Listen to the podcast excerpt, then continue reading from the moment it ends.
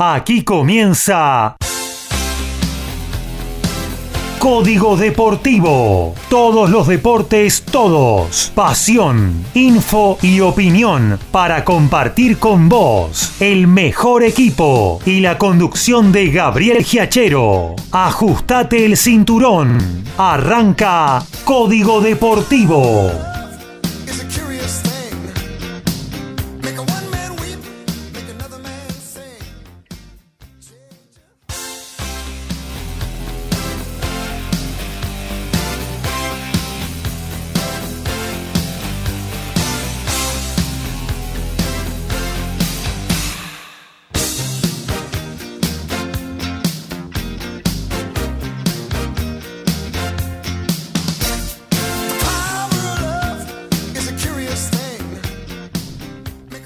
¿Qué tal? ¿Cómo les va? Muy, pero muy buenos días. Aquí estamos arrancando en esta hermosa mañana de sábado. Una nueva edición, la doscientos treinta y ocho de Código Deportivo, siempre en nuestra tercera temporada en el aire, aquí en nuestra casa, en M G Radio, en el corazón de Villa Pueyrredón y para todo el mundo, ¿eh? Con las informaciones deportivas y con muchas cosas bien preponderantes que van a suceder este fin de semana y que van a seguir sucediendo durante los próximos días. Aquí vamos a estar comentándoles, haciéndoles la previa, eh, por ejemplo, de rugby, con el arranque del Mundial de ayer, hoy la actuación de los Pumas que se vienen a las cuatro de la tarde, se vienen las dos finales de U S Open, hoy la femenina, mañana la masculina. Eh, hay automovilismo, hay algo de boxeo, se viene la final del Mundial de Básquetbol, una final sorpresiva, impensada, eh, por, eh, porque dos, dos eh, selecciones europeas arribaron a ellas eliminando a las dos grandes candidatas a llegar precisamente a esa instancia. De eso vamos a estar hablando en esta dos treinta y ocho y también vamos a estar diciendo tus mensajes, eh, los que lleguen ahí en el chat de la radio, en la margen derecha de la página doble u doble u doble u punto m g radio punto com punto a r o a través de cualquiera de nuestras aplicaciones, ¿eh?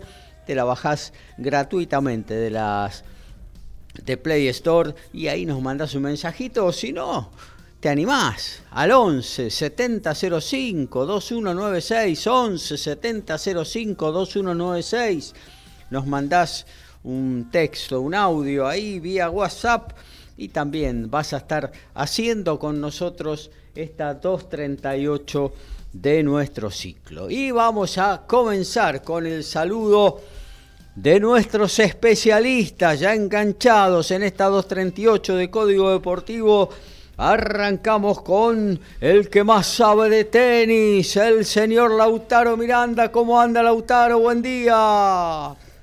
Hola Gaby, hola Alfredo, muy buen día para ambos, para toda la audiencia, por supuesto. Llegó el sábado de final femenina, mañana la final eh, de caballeros en el Abierto de Estados Unidos, así que muchísima expectativa. Luego en la columna vamos a estar comentando lo que dejaron tanto las semifinales de damas como la de caballeros, con un resultado sorpresivo no, pero sí seguramente inesperado, como fue el triunfo ayer de Daniil Medvedev sobre Carlos Alcaraz. Eh, yo creo que mucha gente ya lo daba como ganador al español y se olvidó que del otro lado había un dos veces finalista, un, un una vez campeón de, de este torneo, ex número uno del mundo, y me parece que, que bueno, que lo han subestimado a, a Daniil Medvedev, y ayer el ruso eh, demostró que todavía está para seguir jugando este tipo de partidos. En tanto, hoy se jugará la final femenina,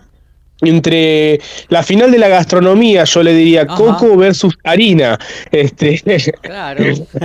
lo, que, lo que estamos a dieta no la podemos ver. Eh, pero bueno, muy, muy, muy linda final. Eh, me parece que eh, si, si no llegaba, yo creo que mucha gente quería ver la final, así como en la A T P, en la W T A mucha gente quería ver la final entre la número uno y la número dos. No podrá ser porque Iga Świątek perdió, pero me parece que Coco Goff es una muy buena alternativa que es una jugadora de diecinueve años nada más, viene de ganar en Washington, viene de ganar en Cincinnati, eh, y está a pleno en, en el Abierto de Estados Unidos. Es la gran ilusión local, y siempre que una jugadora de diecinueve años juegue una final de Grand Slam, levanta por supuesto muchísima expectativa por, por lo que eso genera, ver a una jugadora tan joven, lo mismo que ha sucedido con Carlos Alcaraz en el circuito masculino.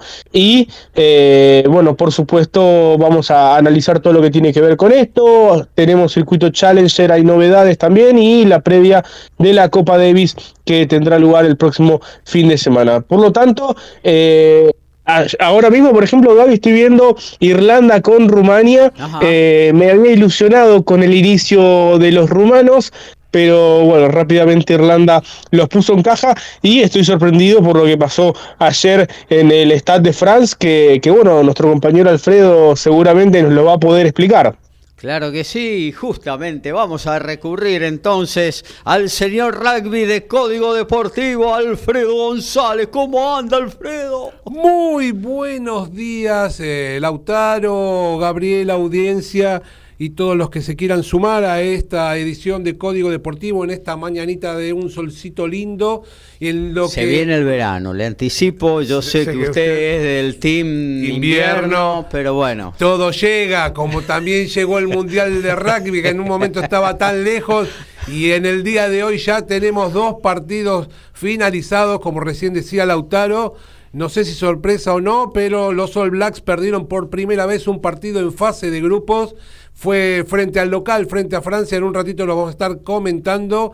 Parece que se cae el primero de los candidatos. ¿Esos eran, eran los verdaderos All Blacks o jugaron suplentes ayer? No, los que jugaron eran los que supuestamente eran los quince mejores. Mamita. Lo cual, bah, tenían un par de lesionados, pero que no hacían tanto a la cosa. ¿Cómo están en el ranking ahora los All Blacks? Cuartos, ah. están cuartos. Lo detrás. Justificaron ayer. Sí, sí, la verdad que sí. Un partido que, bueno, después lo vamos a estar comentando, sí, pero que habían arrancado muy bien, sobre todo en el comienzo de cada uno de los eh, periodos, pero en el, en el segundo tiempo, después de los veinte minutos, eh, se vino la marea azul, quince minutos se vino la marea azul, lo cual terminó justificando el resultado.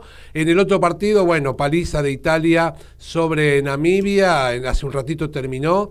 Eh, pero bueno, el gran partido, hay más, más partidos, pero el que todos esperamos en el día de hoy, Inglaterra-Argentina, en el debut de los Pumas en el Mundial, eh, con mucha ilusión, creo que hay de dónde agarrarse, uh-huh, y soñar, eso es lo que hay que hacer en este momento. Bueno. Después del partido inaugural, Alfred, eh, podría decirse un poco que este Inglaterra-Argentina es un poco el partido más lindo, ¿no?, de esta fecha uno. Creo que también mañana hay un Sudáfrica-Escocia que pinta bien, pero me parece que este Argentina-Inglaterra es uno de los partidos más atractivos de esta primera fecha. Así es, eh, eh, había dos o tres partidos eh, muy atractivos, el de ayer era uno de ellos, eh, lo que muchos decían cómo va a ser la final en el primer partido del Mundial. Eh, el otro partido es el de Argentina, pero yo creo que si te pones en la balanza y sacándose un poco la camiseta, el partido de mañana entre Escocia y eh, Sudáfrica, el tres y el cinco del mundo en el mismo grupo, en el que se llama Grupo de la Muerte, puede ser eh, el partido más atractivo de la fecha. Claro. ¿Quién más está en ese grupo? Irlanda, ah, con lo vale. cual es un, la verdad que es eh, el uno, el tres y el cinco del mundo en el mismo grupo en este sorteo que se hizo en mil ochocientos diez, claro, y que determinó esta situación en el día de hoy. Vale, bueno, eh, todo en ciberenseñanza alguna vez ya ya eh, ya se acu- va a modificar. Ya acusaron recibo, sí, ya acusaron recibo de la de la Unión Mundial de Rugby, de la International Board para para bueno, Eh, modificar esto que era realmente una cosa que no tenía sentido. Eh... No, disculpa, no quiero bajar el precio del partido de los Pumas e Inglaterra. Es, la verdad que es muy atractivo para ver. Un partido que, bueno, lo que pasa es que uno está un poco sumergido en la argentinidad y por ahí le da una importancia superior, pero a nivel internacional está todo el mundo esperando también este partido, ¿no? Claro que sí, un... Un, un, unos Pumas que a nivel eh, colectivo eh, lo están sindicando como un equipo fuerte de este campeonato, no candidato ni nada por el estilo, pero un equipo de los fuertes, de los difíciles, de los que nadie quiere cruzar en este campeonato, eh, y un Inglaterra que no viene en un buen momento, pero es Inglaterra. El, Así es. Eh, ¿Es el inventor de rugby Inglaterra? Eh, sí, así es. Eh, eso, eh, así los ingleses que... inventaron casi todos los deportes. Todo, no sé por qué. El fútbol, sí, el menos el básquet, creo que inventaron todo. Ajá. Eh, el básquet los norteamericanos. Vos. Sí. El, Más el, o menos. Sí, no, lo, los suplentes de Inglaterra no dejan de ser suplentes de Inglaterra, con lo cual son buenos jugadores. Uh-huh. eh, hoy el entrenador inglés, si querés lo desarrollamos después, pero el entrenador inglés tratando de dar un golpe de efecto, pone algunos jugadores que teóricamente no iban a ser titulares en el partido uh-huh. de hoy, porque la verdad que Inglaterra viene bastante mal. En el año jugó nueve partidos, perdió seis de los nueve partidos, incluido el último hace quince días con Fiji, el local en Twickenham, lo cual es un presente bastante oscuro para el rugby inglés, muy criticado por la prensa de ese país. Claro, claro, y sí, sí, no están acostumbrados a esta racha de... de derrotas, eh, luego incluso de ser hasta campeones del mundo, ¿no? Sí. De estar en la cima de, del ranking justificadamente por mucho tiempo, eh, bueno, con esta, esta época de transición que, que les está costando mucho, y bueno, cuando vos subís mucho la vara y tenés la vara bien alta, después te cuesta ante una serie de derrotas asumir de que, bueno, hay ciclos también que se van cumpliendo de jugadores, ¿no? Así como le va a pasar a Argentina, porque Argentina Con... después de este mundial tiene que venir una reconversión de, de nuevos jugadores. Eh, Así es. Apuntalado por algún referente, pero bueno. Y eh, este caso, y se los digo, muchachos de Irlanda, no aprovechen ahora, porque claro, tienen también. tienen también un equipo con un, eh, un promedio de edad muy alto, Ay. arriba de treinta años, sí. No hay recambio, los que, a lo mejor están un poco opacados por el, el presente de los que están jugando ahora, pero la verdad que no tienen un recambio tan bueno como los que están jugando, así que Irlanda aprovechen este año, porque si no se le da esta vez va a ser complicado volver a tener la posibilidad que puedan llegar a, a tener este año, ¿no? en, en esta oportunidad. Impresionante, será la dos treinta y ocho de Código Deportivo, que arranca de esta manera. A todo ritmo, info y opinión. Código Deportivo. Código Deportivo.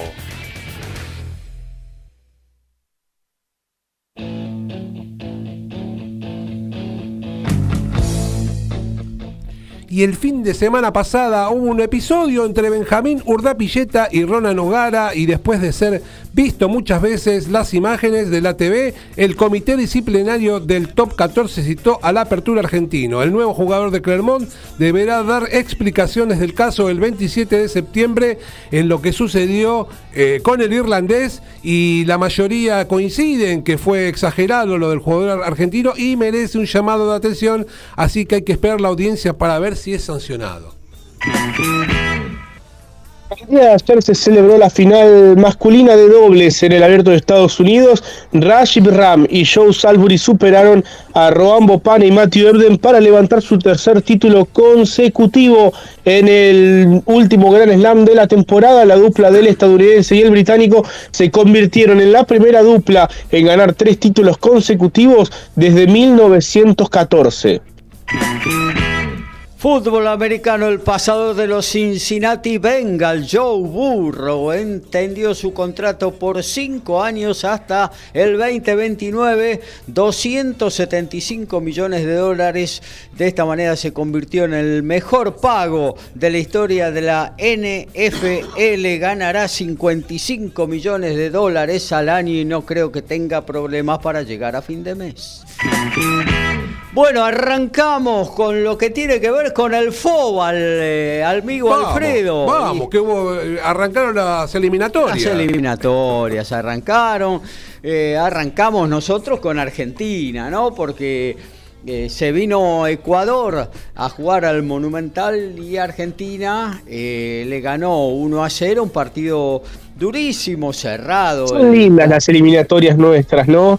Eh, ayer, por ejemplo, estaba viendo un poco de las eliminatorias europeas. Está claro que ellos no la juegan para el Mundial, la juegan para la Eurocopa, la Eurocopa, claro. Pero es más o menos igual, o sea, sí. No cambia tanto eh, y les falta mucha chispa a las eliminatorias de la UEFA. Eh, y no, les sobran no estoy equipos. Muy adentrado en las eliminatorias de las otras confederaciones, pero yo creo que las eliminatorias sudamericanas tienen... tienen un sabor interesante que, que a las otras le falta, y me parece que es muy atractivo. Ahora es cierto que para Argentina, al menos, con esto de que pasan seis, el séptimo juega playoff, pierde un poco de interés, pero bueno, levanta interés para otras selecciones, ¿no? Me parece que para Bolivia, Venezuela, Paraguay está un poco más interesante este proceso eliminatorio. Y sí, claro que sí, pero son durísimas, claro que sí. Hoy, yo te digo, hoy por hoy, eh, bueno, Ecuador tiene menos tres, eh, con este descuento de punto por la... Eh, por aquel afer de Byron Castillo antes de, del Mundial pasado, eh, en Qatar. Eh, pero yo creo que hoy por hoy Ecuador eh, es el tercer equipo de Sudamérica después de Argentina-Brasil. Es un equipo durísimo, con, con una muy buena camada de jugadores: Plata, Ener Valencia, Estupiñán, Caicedo... En fin, eh, un equipo durísimo. No debería tener problemas para clasificar, la verdad. Tampoco, tampoco, claro que no. Eh, y bueno, y lo durísimo que es, justamente se vio el otro día en el Monumental. Eh, se plantó con una línea de cinco. Les fue muy difícil a Argentina, sobre todo en el primer tiempo, encontrar algún hueco para crear una situación de gol. Eh, un poco eh, más profundo estuvo el, la, escal, la escaloneta en el segundo tiempo, sí, pero bueno, finalmente tuvo que frotar la lámpara el de siempre para que podamos eh, quedarnos con los primeros tres puntos, arrancar tranquilo esta, esta nuevo, este nuevo periplo de eliminatorias rumbo a Estados Unidos, México y Canadá, ¿no? Qué difícil, es muy largo. Sí. Estados Unidos, México, Canadá, veinte veintiséis, ¿no? Es, es terrible. Bueno, eh, eh, lo, lo tenemos que acortar. Bueno, después voy a pensar, algunos se la paso a, a la FIFA. Eh, Mirá, la verdad que sí. Vos recién decías los espacios que no se generaban, y que, es verdad, los primeros veinte minutos Ecuador eh, eh, marcaba con línea de cinco, eh, Argentina era dominador en ese momento, no encontraban bien los espacios, pero hacían stopper, hacían stopper con, con Lautaro, que cada vez que salía de esa línea de cinco generaba un sí. hueco, y yo pensé que se podría haber aprovechado por ahí, pero la verdad que muy sólido el equipo eh, ecuatoriano, porque a partir de los veinte minutos, cuando empezó a tener la pelota, ya marcaba con li- ya eh, cuando tenía la pelota jugaba con línea de tres, tres jugaba claro. con dos cinco y hasta acababa con cuatro o cinco jugadores. Era sí, importante, y llegó a dominar en el final del primer tiempo al equipo nacional. Y en el segundo tiempo, bueno, siempre fue un equipo pa- un partido parejo, bueno, pero lo terminó, de, como decías vos, dando Messi el su ca- toque de calidad para poder eh, llevar la victoria al equipo nacional. Sí, ¿no? En un momento también delicado Para, para Argentina, ¿no? Porque eh, en el afán por ganar ante su público en la primera fecha de, de esta eliminatoria, eh, Argentina iba, claro, sí, tenía el dominio, la pos- el dominio, la posesión, mmm, todo, pero dejaba algunos huecos atrás, quedaban varias veces mano a mano. Y bueno, había una cierta preocupación, por lo menos de mi parte, de que nos embocaran un contragolpe y se diera vuelta la, la situación, ¿no? Eh... Porque hubo, ¿sabes qué? Hubo falencias, me parece, desde lo individual. No jugó bien Molina, no jugó bien Otamendi, no jugó bien Enzo Fernández. Por otro lado, sí jugaron bien, por ejemplo, De Paul, el Cuti Romero, Tagliafico, sí, sí. pero esas individualidades hicieron que el equipo no fuera este, lo compacto que hubiese sido en otro momento, y la verdad que lo sintió Argentina en ese sentido, perdiendo la pelota en varias oportunidades, eh, casi de forma infantil, ¿no? Sí, y generando sí. eh, la preocupación en los contraataques del equipo ecuatoriano. Claro que sí, eh, pero bueno, en definitiva Argentina consiguió lo que buscaba, eh, estos primeros tres puntos eh, frente a un adversario muy muy difícil, eh, y bueno, ahora nos vamos para la altura de Bolivia, seguramente cambiará bastante el equipo, eh, Scaloni evaluará quiénes serán los, eh, los jugadores, ya tiene una experiencia en la altura Scaloni, así que... Sí. Y con este prácticamente la mayoría de este plantel, la base de este plantel, así que él debe saber exactamente quiénes son los jugadores a los que la altura le afecta en menor medida, y bueno, formará el equipo a, a, a partir de eso. Eh, justamente los para... bolivianos habrán ilusionado este año, dice a ver si clasificamos, a ver con quién jugamos las primeras dos fechas, con Brasil y con Argentina. Ya, eh, los mataron. Un poco de mala Brasil. Suerte tuvieron, ¿no? Los amigos del altiplano. Mala, mucha mala suerte. Eh, y bueno, igualmente el presente de, de Bolivia es eh, de lo más paupérrimo sí. de, de Sudamérica, ¿no? Eh, y un poco demostrado el otro día. Si bien Brasil de visitante, de, o sea, irlo a, a visitar. Nunca perdió Brasil. Brasil jugando de local en eliminatoria. ¿Cómo? Que nunca perdió Brasil claro. jugando... De, o sea, si ayer lo lograba Bolivia era no, historia no, pura. Era tocar el cielo con las manos, claro.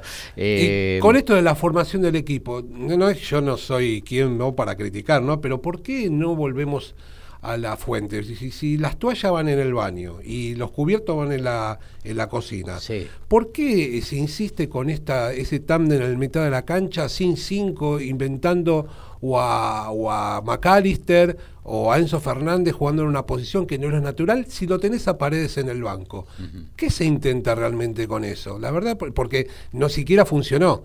Eh, la verdad que no entiendo a veces por qué a veces se emperran con algunas situaciones. Sí, en este partido no funcionó, en el Mundial sí funcionó. Sí. Y... Eh, vamos a ver, yo creo que Argentina un poco también se está desempolvando, volviendo a a, a, a esta rutina de, de jugar por los puntos, ¿no? Y de a poquito va a ir retomando un poquito su nivel. Yo eh, sí, no sé, quizás jugaría con un cinco posicional, claro. Es un poco mi, mi cultura futbolística de toda la vida, pero bueno, eh, hoy en el fútbol se, se, se, se, se prueban un montón de cosas y bueno, eh, esta, esta formación del medio campo le dio resultado en la sí. final del Mundial y demás. Quizás resignás eh, un poco de marca ahí en el medio, ¿no? Sí. Resignás un poco de marca en el medio, pero tenés una elaboración de juego... Importante, importante. Eh, habrá que, eh, tendrá que aceitarse de nuevo ese sistema para que los tres volantes no suban los tres al mismo tiempo, ¿no? Y alguno quede como estandarte ahí delante de la línea de cuatro o de dos, porque incluso hasta suben los dos marcadores de punta, así que Argentina a veces defiende con, con dos o tres nada más claro. en el fondo, eh, según las circunstancias del juego. Eh, y bueno, eh, habrá que aceitar eso. Eh, pero bueno, más allá de Paredes, también tenés otras alternativas. Claro. Ezequiel Palacios. Eh, hay, hay muy buenos jugadores para, para poner y eh, bueno, veremos, veremos con qué se la trae Scaloni, que sabe muy bien manejar ese tipo de temas, ¿no? Eh, bueno, de Argentina decíamos, Brasil... Eh, se regodeó con Bolivia, le ganó cinco a uno. Eh, el mismo día de Argentina, Paraguay no le pudo sacar diferencia a Perú. Eh, empataron cero a cero en el Defensores del Chaco. Eh, y bueno, incluso eh, fue expulsado Advíncula, el defensor de, de Boca Juniors. En Perú y, y a, ni siquiera con esa superioridad numérica, bueno, fue eh, fue al final del primer tiempo, ni siquiera con esa superioridad numérica el equipo de Guillermo Barros Schelotto pudo eh, doblegar a, a los peruanos, que lograron a mi criterio un muy buen punto, eh, se llevaron para, para Lima, ¿no? Eh, y luego... Mejor dicho, sí, luego de ese partido eh, y antes del partido de Argentina, eh, Colombia le ganó a Venezuela. A, a Venezuela, Venezuela, el clásico. Claro, el clásico. Con gol de, de Rafael Santos Borré. El clásico caribeño, ¿no? Uh-huh. Y bueno, sí, con gol de Borré al comienzo del segundo tiempo de cabeza. Eh, los colombianos, los cafeteros ganaron uno a cero, arrancaron ganando en estas eliminatorias. Colombia, otra selección que, que está teniendo un recambio, si bien ayer estuvo James Rodríguez también, eh, pero tiene, tiene un recambio. De la vieja guardia quedan pocos, este, de hecho el único que fue titular fue Cuadrado y después sí entró eh, James, pero de aquel mundial histórico en Brasil eh, no, no queda, salvo ellos dos, no queda nadie más. Claro, ni siquiera Falcao, ninguno de esos que está... Falcao ha hecho una buena temporada, en, a pesar de ya ser veterano, ¿no? Pero hizo una buena temporada el año pasado en el Rayo Vallecano. Eh, sí, el técnico de Colombia es Néstor Lorenzo, también. ex, este, ex eh, ayudante de campo de, de, de Peckerman allí en la selección. De Peckerman, claro, sí, sí, sí. Eh, siete. Y bueno, el de Venezuela es Batista, ¿no? Siete. Así que eh, uno de los, una de las tantas selecciones con entrenadores argentinos, que ayer leía el dato que eran siete en total.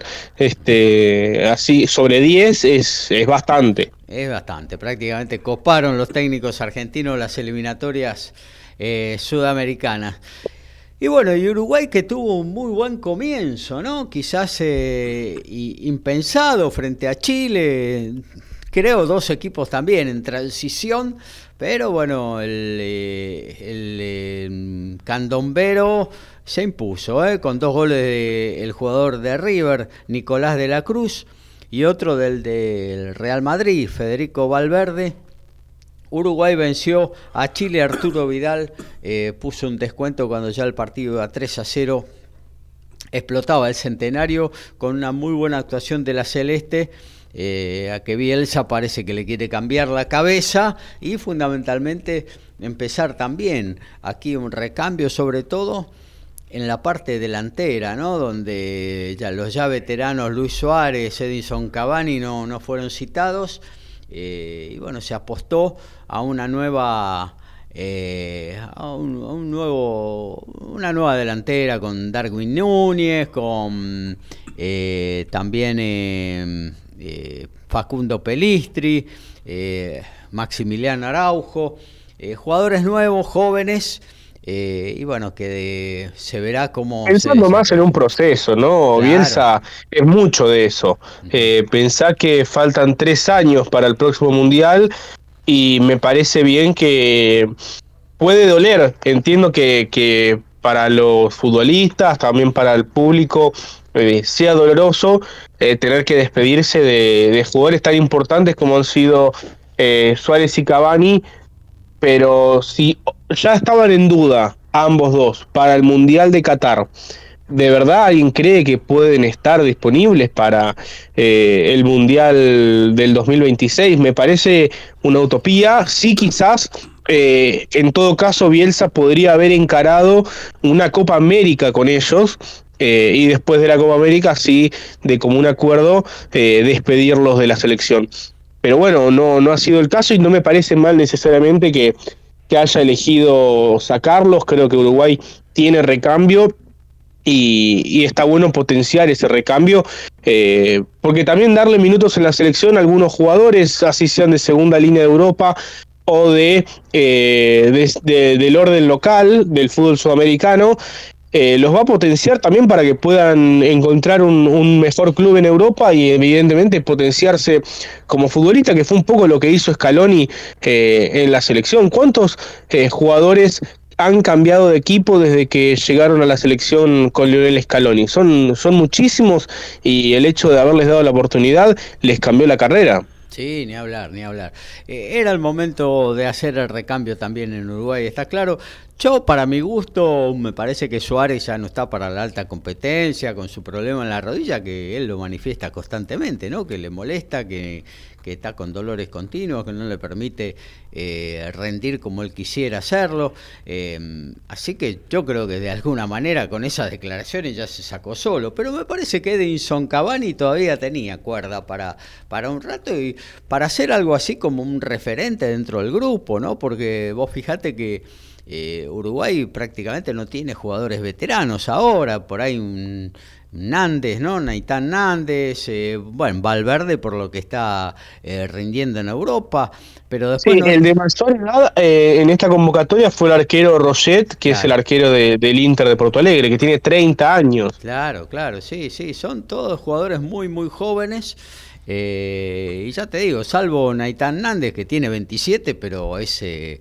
eh, ya tiene una trayectoria encima en equipos grandes acá de la Argentina, en Boca, en Europa también, eh, y bueno, y Federico Valverde a sus veinticinco jugando en la Casa Blanca no es poca cosa. Eh, después lo demás, eh, bueno, van a tener que ir haciendo camino al andar. Eh, un riesgo que se puede asumir también con este tipo de eliminatorias, como vos decías, eh, Lauti, de seis equipos clasificados y uno que va al repechaje, ¿no? Eh, un repechaje que también va a ser bastante simple, o sea, eh, no sé si simple, pero...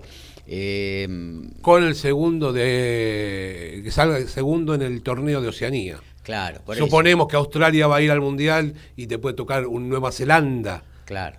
Claro. La verdad sí, que Australia no sería tan complicado. Australia juega en la, en la Federación Asiática. Claro, así que, eh, ah, así que Barcelona claro, seguramente sea el primero.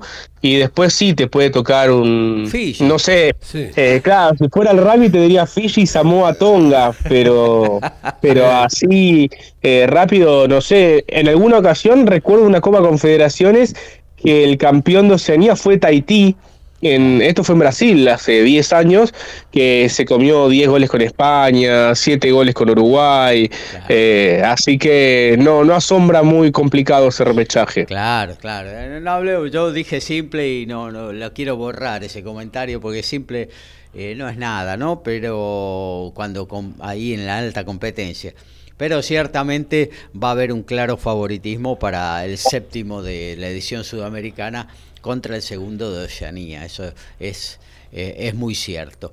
Eh, bueno, y para terminar con lo que fue esta primera fecha de eliminatorias, eh, ah no, ya lo dijimos al comienzo, Brasil eh, derrotó con, con mucha comodidad a cinco a uno a... a Bolivia, y aparte eh, Neymar batió el récord de Pelé con los dos goles que convirtió, un Neymar que, que tuvo alguna algunos híbridos de parte de los propios brasileños, ¿no? La verdad que no los entendí, pero bueno, eh, suceder, suceder sucedieron. Eh, martes doce de septiembre, diecisiete horas, Argentina visitará los tres mil seiscientos temidos metros de La Paz para jugar en el Hernando Siles frente a Bolivia. A las dieciocho del mismo día, Ecuador estará recibiendo a Uruguay, partido que ya va a eh, estar poniendo en situación lo que es la realidad de esta selección uruguaya por la altura de Quito y por la magnitud del rival. Y a las diecinueve, Venezuela intentará recuperarse de la derrota inicial frente al equipo de Barros Esqueloto. Batista versus Barros Esqueloto. Luego el eh, veintidós treinta, Chile enfrentará a Colombia. Y a las veintitrés, Perú en Lima recibirá al gran favorito, a Brasil. Y ahí, así se cerrará esta ventana FIFA, segunda fecha de las eliminatorias, que vuelven en, en octubre, ¿eh? Así que enseguida se está la, lo que vendría a ser la tercera y cuarta fecha de este campeonato, que desembarcará a seis equipos sudamericanos en la próxima Copa del Mundo. ¿Arrancó el camino de la cuarta estrella? Y ojalá, ojalá, ¿no? Ojalá, ojalá, ojalá. Yo, yo lo veo bien Argentina. Sí, ¿no? La verdad que sí, está bien Argentina. Lo veo bien y, y aparte lo veo con, con recambio. O sea, con, con jugadores que, que, que pueden jugar en cualquier momento y que a algunos incluso se le puede dar algún rodaje. Eh, son muy jóvenes, caso Garnacho, yo creo que Garnacho sí tiene que jugar en algún momento, sí, darle una oportunidad. No sé por qué no jugó el partido este, podría haber entrado, si haber sido un relevo eh, en un partido que estaba dadas las posibilidades para que entre. Claro. Yo pensé que en algún momento iba a entrar. Sí, porque la altura no, no va a ser unas muy no. buenas condiciones para, para que entre, menos si el partido está eh, ajustado. No, y aparte no, no teniendo experiencia, ¿no? Porque todos sabemos, o por lo menos aquellos que fueron a la altura, eh, que el aire no, no responde de la misma manera, que cuando pateás una pelota Eh, yo me acuerdo... No dobla. Un, no dobla. Yo me acuerdo un córner de Ortega que terminó en el lateral del otro lado, y vos decís Ortega que le pega bien a la pelota. Bueno, cuando vos no tenés esa experiencia, como seguramente no tiene Garnacho de haber jugado en la altura, no sé en qué condiciones puede estar eh, eh, jugando como, como titular o ser parte del equipo. Y aparte respondiendo a que no todo el mundo le afecta de la misma manera, no, claro, este, la altura. Claro. Ya sí, seguramente le van a dar Viagra a todos, como vasodilatador. Pero así y todo, bueno, a algunos las afecta Cuidate, más en el aire. No, no pase por la concentración, por las dudas, ¿no? Por eh. las dudas, caminando así contra la pared. Y bueno, y aparte llevan esos tubos de oxígeno, sí, que te auxilian eh, en algún momento de ahogo también, eh, cosas que... Pensar que alguna vez eh, se formó una selección, eh, exclusivamente se concentró un mes antes, la selección fantasma, fantasma se le sí, llamó, la selección eh, fantasma. Se concentró un, una semana antes, perdón, un mes antes en La Paz para entrenar y para llegar bien a... También un enfrentamiento por eliminatorias contra los bolivianos, ganó uno a cero con gol de Fornari de cabeza, una palomita. Eh, eh, y bueno, pensar que en esa época todas estas cosas y avances eh, no, no, no sucedían y... No, claro, porque es, como vos decís, hay gente que cree que lo mejor es afianzarse unos días antes para estar... Y otros dicen, no, lleguemos sobre la hora del partido para no sentir los efectos de la altura. La verdad que nunca sabe qué es lo mejor. Lo mejor es meterla en el arco del otro, pero, viste, no sabés cómo, cómo hacerlo a veces en esas condiciones. Claro que sí. Bueno, esperemos que estos tres mil seiscientos metros no sean un impedimento para una segunda victoria argentina. El rival realmente eh, es de lo más débil de esta eliminatoria. Que eh, tiene a Gustavo Costas en el banco. Gustavo Costas, Costazo. sí, sí. Sí, sí. Otro de los argentinos que está dirigiendo... Evidentemente dedicado también a un proceso, ¿no? Sí. de, de, de reconstrucción, porque creo que Bolivia es de, de lo más flojo de, esta, de estas eliminatorias. Eh, y aún Yo creo que, que Cooper en el Congo sufría menos que Gustavo Costas eh, con Bolivia. Bueno, lo llevó al, al Mundial, ¿no? Eh, Cooper al Congo. Sí, ahí al playoff. Al playoff, ahí está. Ahí sí, va. Perdió con, con Egipto, con Marruecos, con alguna selección así del norte de África, pero bueno, los ilusionó a los congoleños este, con, con jugar un mundial. Creo que la última vez que jugaron debe haber sido aquella famosa, eh, siendo Zaire todavía, en el setenta y cuatro, que jugaron contra Brasil. Claro, claro. Que jugaba, que jugaban algún, algún, alguno que me encantaba, no me acuerdo ahora el apellido, un buen izquierdo, ah. Bueno, en esa época se jugaba con Wynn todavía. Eh, una, una África que tiene buenas selecciones, pero también con la cantidad de clasificados que va a haber para este Mundial, va a haber un montón de selecciones de africanas de segundo nivel, que para mí son muchos equipos de relleno. Yo no sé por qué hacen un Mundial con cuarenta y ocho equipos, sí lo sé, pero la verdad que me parece una exageración. Y sí, sí, lo hablábamos el otro día con, con Lautaro, justamente, de, de que se baja el nivel con tantas selecciones. Eh, se baja notoriamente el nivel futbolístico de una cita que tiene que tener la elite del mundo. Y las eliminatorias ya dejan de ser una competencia atractiva, ¿no? Sí, este, sí. Lo que ocurría hasta ahora ya me parece que, que no va a ocurrir más ante la muy poca probabilidad de que una selección importante se quede afuera. Sí. Claro, parece un torneo de tenis, va a tener treinta y dos avos de final. Claro. Sí, sí, sí, sí, es, es mucho, es mucho, es mucho. Eh, y se va, eh, va a durar, ¿cuánto? Un mes y medio, ¿no? Sí, va a durar sí un mes alrededor de un mes y medio, porque son tantos los partidos en la etapa clasificatoria que... Si ya eran difíciles los matrimonios con un mes, imagínense con un mes y medio de Mundial ahora, ¿no? Es bueno, difícil ir con los Pumas y Racing a la noche. ¿Cómo va a laburar el registro civil, mamita querida? Eh, bueno...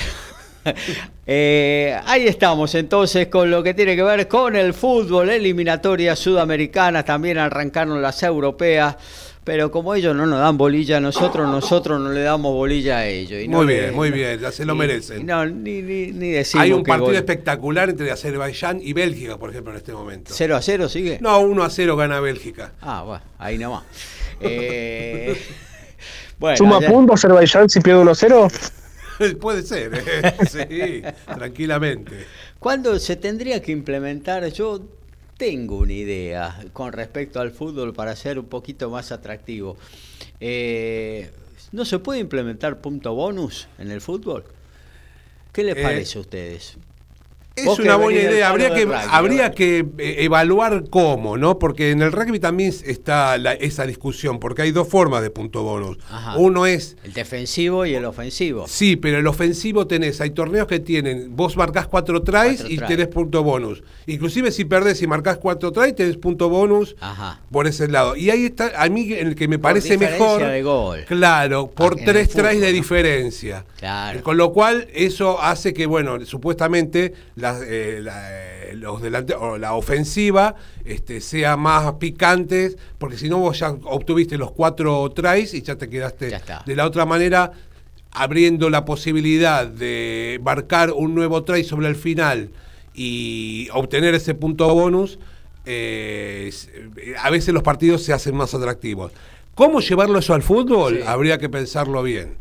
¿Cómo? No, diferencia de sí. tres goles, un gol más. Ah, bueno, es una buena posibilidad. Diferencia de tres goles, goles, un punto más. Claro. Y si el partido es empate, penales, y un punto más el que gane los penales. Alguna vez eso se hizo. No, sí. no es mía esa. No, no. Esa no es mía. Yo, fui, yo, bueno, estuve, en la, yo estuve en la, en la Copa veinte, esa eh. que ganó el Inter Miami, sí. eh, los partidos terminaban empatados, iban a penales, y el ganador de los penales sumaba un punto extra. Claro. Claro. Bueno, eso... Que de hecho, bueno, eso fue un sistema porque eran grupos de tres eh, y ante la imposibilidad de jugar nuevamente eh, desempate a, o algo de eso. No poder desempatar eh, y habiendo solamente tres equipos necesitaban un criterio de desempate y bueno, adoptaron ese sistema. Una vez en el fútbol argentino se hizo eso también, sí. en un campeonato. Sí, Cuando yo por digo, ¿eh? yo le digo, estuve presente, cancha de Ferro, sí. Argentinos veintiuno, Racing veinte.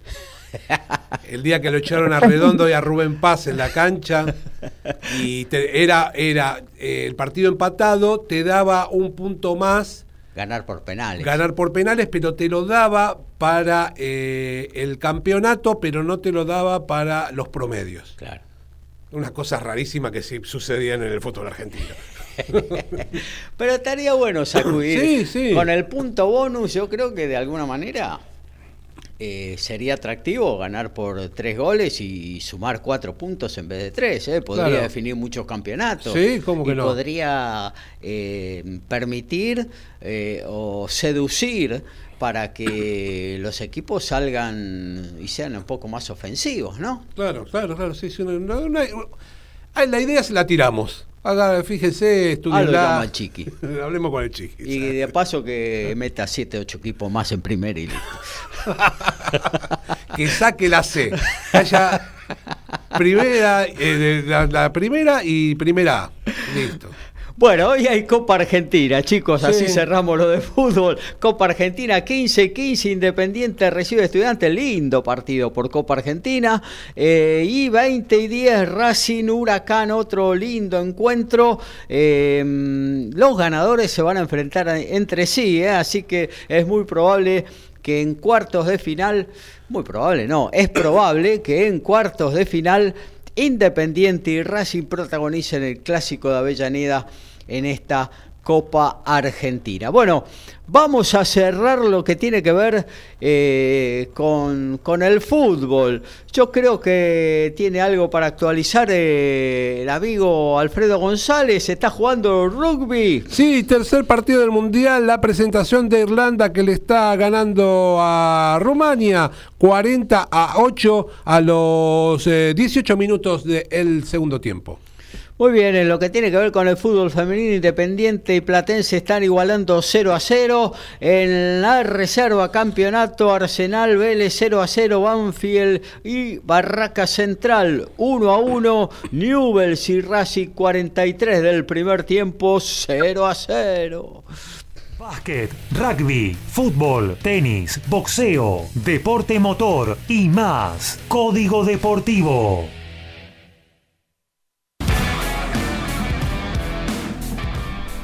Y estamos en pleno Mundial, pero sigue abierto el libro de pases. La noticia es que Rodrigo Martínez fue presentado como nuevo jugador de los Dragons, que es uno de los cuatro equipos profesionales que tiene Gales y que juega la United. El pilar argentino de veinticinco años jugó en Jaguares quince, en los Ceibos, en los Lions de Paraguay, también fue puerta de Argentina quince y jugó el sub veinte en los Pumitas, debutando en los Pumas en la fecha cinco de Championship frente a Australia en el veinte veintidós, y también tuvo un paso por el rugby inglés, jugó en muchos equipos, ahora será compañero de Gonzalo Bertranú, el que este año jugó en los Pampas.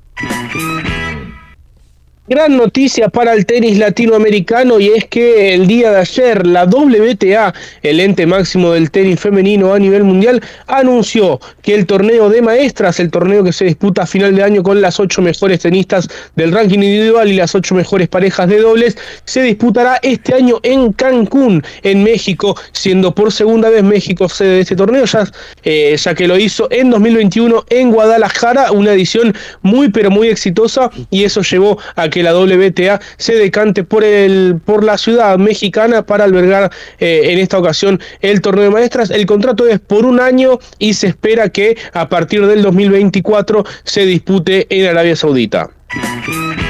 El T C dos mil vuelve al autódromo de nueve de julio tras veintiséis años. La última vez fue en mil novecientos noventa y siete. Ayer se hicieron entrenamientos en la columna de automovilismo. Lo vamos a estar diciendo hoy catorce quince. Será la clasificación y mañana las dos finales. Recordemos que Leonel Pernía, el bicampeón de la categoría, vuelve a encabezar eh, la clasificación general con doscientos cuarenta y cuatro puntos a cincuenta y tres de Franco Vivian. Bueno, nos vamos a meter ahora ¿con qué? Con el tenis.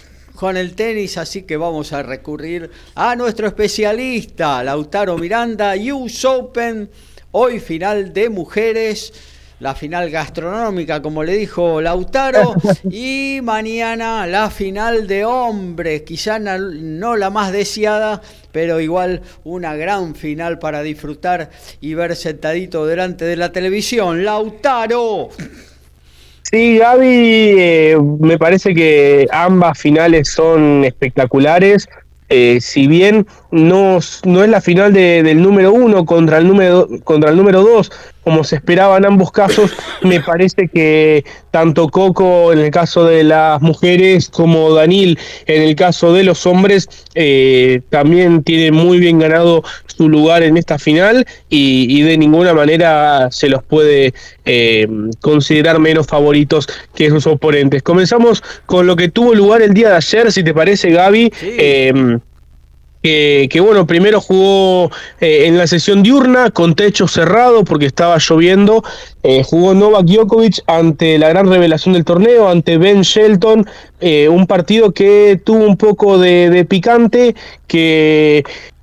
Que, que bueno, Shelton es un jugador que, que está como muy adentrado en el, en el show que tienen eh, los torneos o las competencias deportivas en los Estados Unidos, todo esto de el trash talk, eh, lo que es este jugar mucho con el público.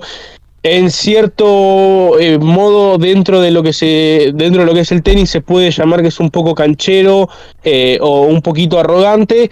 Pero bueno, hay que entenderlo también dentro del contexto. Yo creo que eh, en su debido, eh, con sus debidas formas puede estar muy bueno. A veces quizás eh, se lo ve un poco exagerado, eh, festejando de manera eh, exagerada puntos que no son relevantes para el trámite del juego, y esto finalmente hizo que, que bueno, que Djokovic eh, se enojara un poco con el con el tenista local y se generara un clima un poco particular, un poco especial eh, en un partido que, que si bien más allá de que era una semifinal de Grand Slam, creo que no tenía ningún condimento extra como para que se haya picado de esa manera. No hubo nada Eh, explícitamente directo entre uno y otro durante el partido, eh, pero sí es cierto que Djokovic también como que festejaba un poco exageradamente los puntos, el público también alentaba muchísimo al jugador local,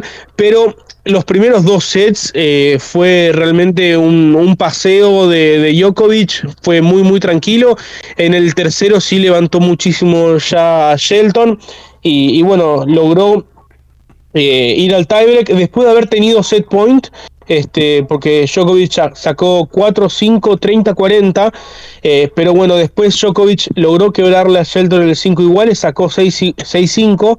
Eh, ahí le quebró Shelton, eh, y bueno, ya después en el tiebreak eh, pudo ganarlo Djokovic, y acá viene el momento que eh, se hizo un poco más viral, y es que Shelton, cuando le ganó a Tiafoe en el partido de cuartos de final, eh, hizo como que festejaba atendiendo una llamada y colgando el teléfono.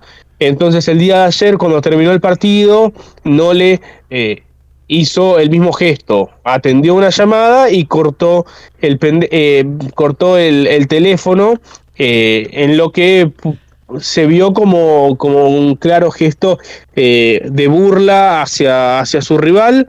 Eh, él luego en conferencia de prensa fue un poco irónico al respecto y dijo que, que en realidad le gustaba mucho el festejo que tenía Ben y que eh, era muy original y que por eso se lo copió. Eh, ante eso, bueno, Shelton dijo que, que la imitación es la forma más sincera de adulación, así que no solo no, no bajó la guardia, sino que además redobló la apuesta el joven estadounidense, que bueno, a partir del lunes será número diecinueve del ranking y que seguramente lo veamos más seguido en el circuito. Es un muchacho que de alguna manera eh, saltó al circuito este año, porque eh, hasta el año pasado jugaba al tenis en la universidad. Este año decidió dejar la universidad, viajó a Australia en enero por primera vez eh, saliendo de su país. Eh, para un jugador de tenis, este, a los diecinueve años salir de su, de su país por primera vez es algo muy atípico. Eh, no tenía ni siquiera pasaporte, eh, pero bueno, ahora que está a diecinueve del mundo lo veremos más seguido, y es posible que eh, de acá a fin de año, que todavía quedan algunos torneos importantes, lo veamos contra Novak Djokovic de vuelta, y, y bueno, se puede tornar una rivalidad interesante. Más tarde, en la sesión nocturna, Eh, sucedió el partido que eh, quizás no esperábamos, pero que muchos sí, sí queríamos. Digo, eh, yo creo que se lo ha subestimado mucho a Daniil Medvedev. Ayer, por ejemplo, para poner en comparación, Ben Shelton en las apuestas pagaba eh, seis euros por cada euro apostado ante Novak Djokovic, un muchacho que eh, tiene veinte años, su primera semifinal de Grand Slam contra un veintitrés veces campeón de Grand Slam. No es algo tan delirante que su triunfo pagara seis euros.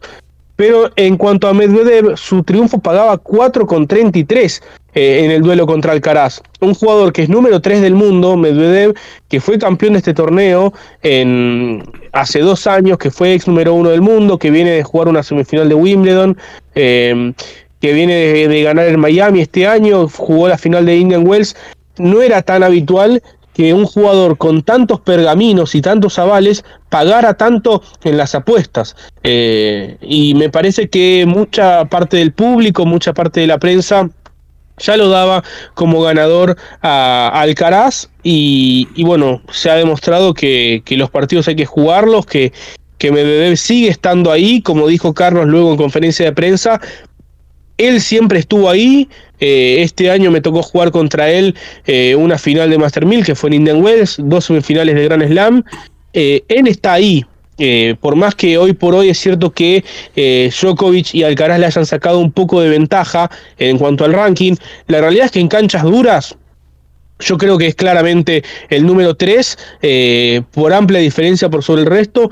Y ayer ha demostrado que, que si está enrachado, eh, tiene todo para, para ser un campeón de Grand Slam. Eh, ayer jugó un partidazo, le, le ganó el primer set, que fue durísimo a Alcaraz, fue siete seis, eh, pero bueno, Alcaraz comentaba que en el tres iguales del tiebreak tuvo una desconexión que la pagó muy cara, porque no solo le costó ese set, sino que después eh, le costó también eh, el segundo set entero, que perdió seis uno el segundo set Alcaraz, y podría haber sido seis cero tranquilamente. Eh, no es habitual que Carlos pierda de manera tan abrumadora un set. El último que le ganó así fue Djokovic en la final de Wimbledon, que le ganó el primer set por seis a uno, pero no es habitual verlo a Carlos siendo tan dominado por su rival, y ayer en el segundo set Daniil realmente lo dominó.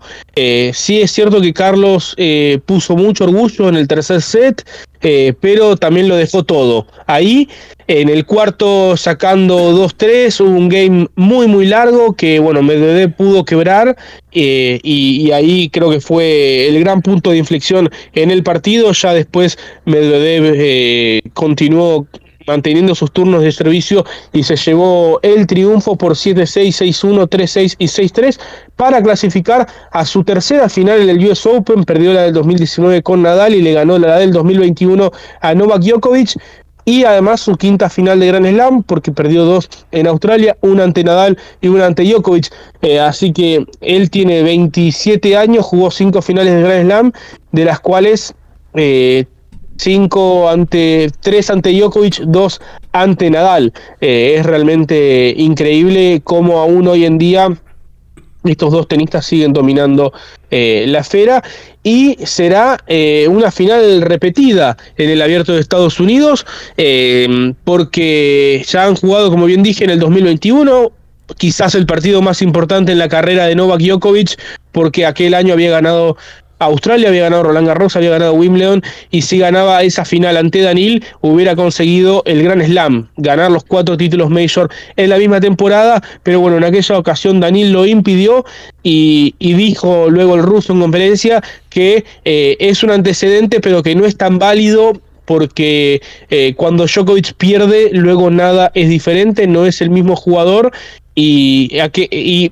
seguramente este domingo vaya a jugar diez mil veces mejor de lo que jugó la final hace dos años. Así que Daniil, para ganarle nuevamente, tendrá que jugar también diez mil veces mejor de lo que jugó el día, el día aquel en, en septiembre de dos mil veintiuno. Es la novena final repetida en la historia en el Abierto de Estados Unidos. La última que se había repetido había sido Djokovic-Federer en dos mil quince, ocho años después de la primera. Y bueno, ahora eh, Daniil contra Novak nuevamente.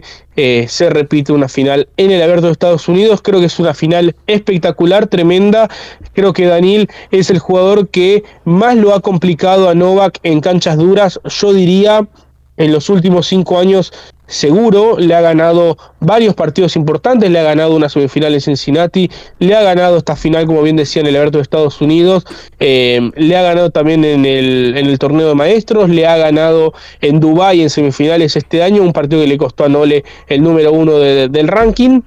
Y bueno, me parece que es un partido para tener en cuenta. No creo que Djokovic sea amplio favorito, sí lo veo favorito, pero no lo veo eh, amplio candidato de ninguna manera. Me parece que Daniil tiene cosas para decir, ayer ya lo ha demostrado, y es un jugador que no se achica en este tipo de circunstancias. Así que tenemos una final muy, pero muy atractiva. Será este domingo, cinco de la tarde de la Argentina, cuatro de la tarde hora local allí en Nueva York. Djokovic buscando su, su vigésimo cuarto título de Grand Slam, cuarto en el Abierto de Estados Unidos, y Daniil el segundo en Nueva York, único lugar en el cual ha ganado un título de Grand Slam. Así que todo dicho, es una tremenda final, y me parece que gane quien gane será un muy merecido campeón.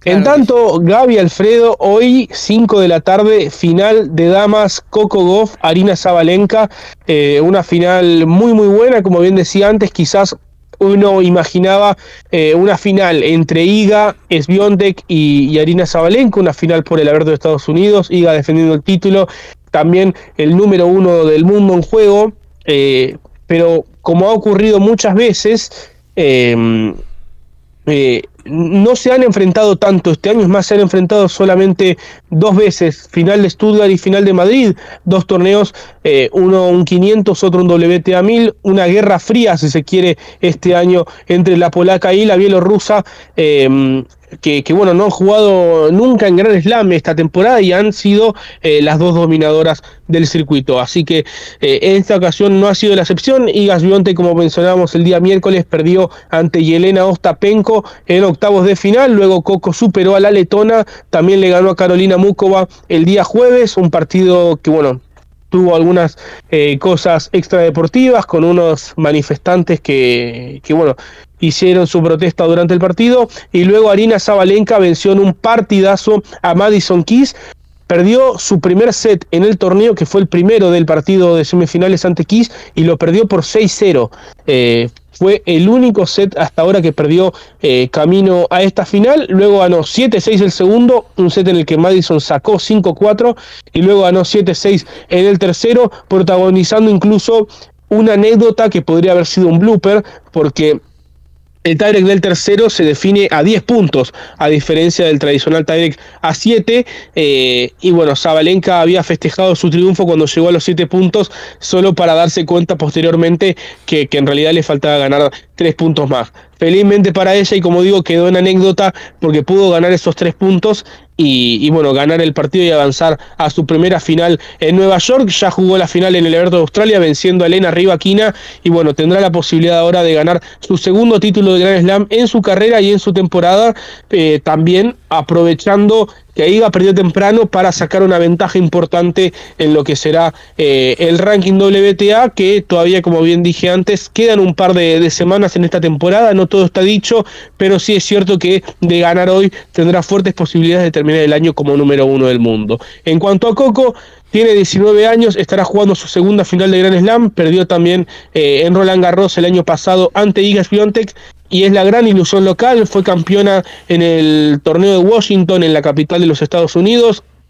Ganó posteriormente Cincinnati, que es eh, quizás el torneo previo más importante, y ahora está en la final del Abierto de Estados Unidos. Es cierto que su primera semana fue un poco eh, difícil y, y complicada, porque eh, jugó un partido muy complicado en la primera ronda ante la alemana Sigmund, eh, después el partido de octavos de final ante Caroline Wozniacki fue complejo, fue duro, eh, pero es cierto que también su segunda semana viene siendo muy buena, viene jugando muy alto nivel y no le está pesando la presión de, de ser una gran favorita local, porque a pesar que tiene diecinueve años, ya es una jugadora con muchísimo recorrido y muchísima experiencia eh, en el circuito. Así que hoy, cinco de la tarde hora de la Argentina, cuatro de la tarde hora de Nueva York, la, la final gastronómica, Coco versus Arina, y también será una muy linda final. Yo creo que son las dos mejores jugadoras del momento y tenemos una muy linda definición en el Abierto de Estados Unidos, con una particularidad, y es que ambas jugadoras han sido eh, números uno del ranking de doble.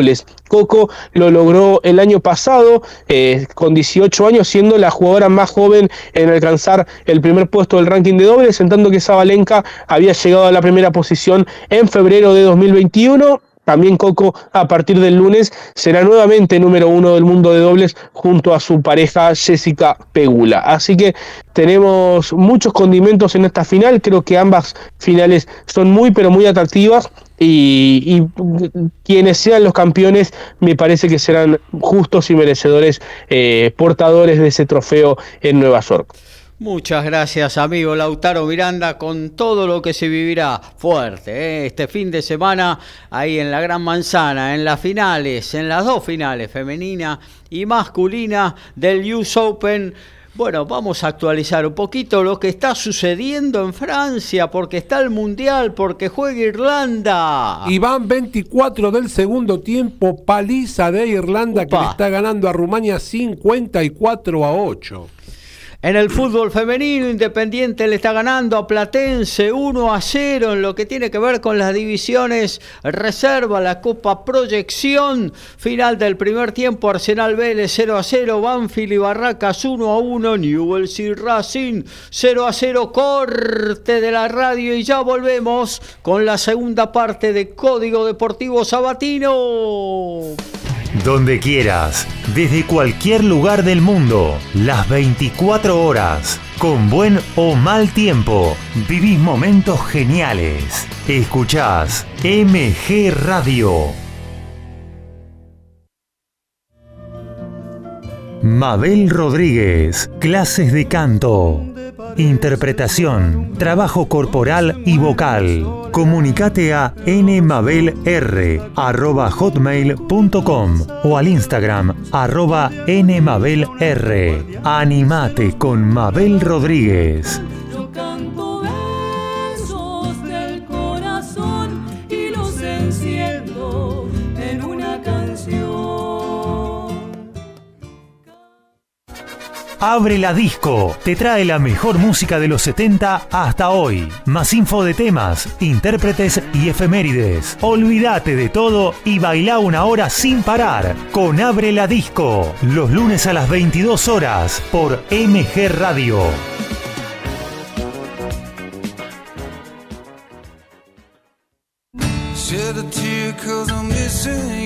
Entre la música y el silencio, entrevista y charlas, entre la luz y la oscuridad, buena música, entre el miedo y la confianza, entre dimensiones, con Facu Romegiali y Lau Marzó, los martes a las dieciocho horas por M G Radio.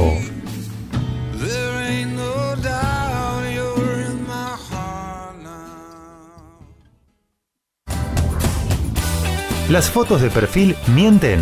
Entra al Facebook M G Radio veinticuatro y hacete amigo. Somos tal cual nos ves.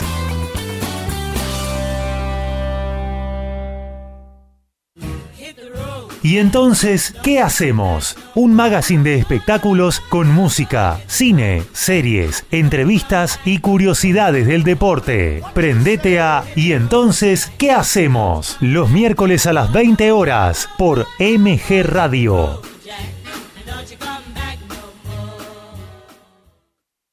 Hacer radio es posible en M G. El precio más bajo del mercado y un mes gratis. Haces el programa en el estudio o en tu casa. Comunicate a info arroba m g radio punto com punto a r o a nuestras redes sociales. M G Radio te va a sorprender.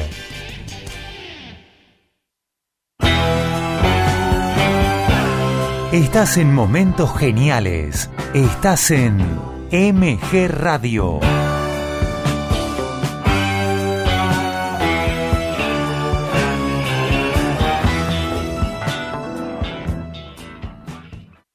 Aquí estamos de vuelta. Segundo tiempo de Código Deportivo.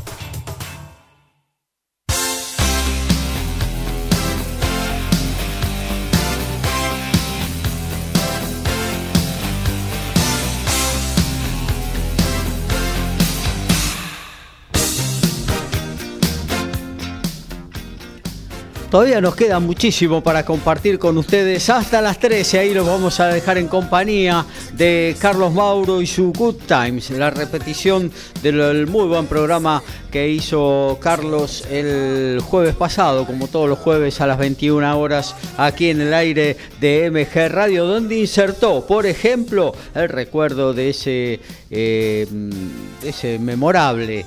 Eh, Adiós sui generis en el Luna Park, que marcó el cierre del dúo compuesto por Charly García y Nito Mestre. ¿eh? Ahí toda, toda la data, toda la info y muy buena música extraída de aquellos dos eh, shows que dieron en el mismo día, en el mismo sábado, eh, Charly García y Nito Mestre en el Templo del Boxeo, pero que también eh, sirvió para jornadas eh, históricas para la música, ¿no? Eh, bueno, eh, todavía tenemos para compartir boxeo, de lo que vamos a hablar en un ratito. Todavía se viene el rugby, ¿eh? Se está jugando ya el Mundial. Ayer se inauguró con un partidazo entre Francia y Nueva Zelanda. Hoy juegan los Pumas, así que todavía tenemos mucha tela para cortar. Se viene el automovilismo, se viene también el básquetbol, porque mañana se juega la final del Mundial. Argentina no estuvo, pero bueno, en las rondas finales acompañamos un poquito eh, estas eh, semifinales, estas instancias definitorias que están dejando también mucho paño Para, para, para analizar, ¿no? Porque se han caído los dos grandes candidatos, los dos N B A. ¿Será la caída del imperio? Bueno, habrá que ver ¿eh?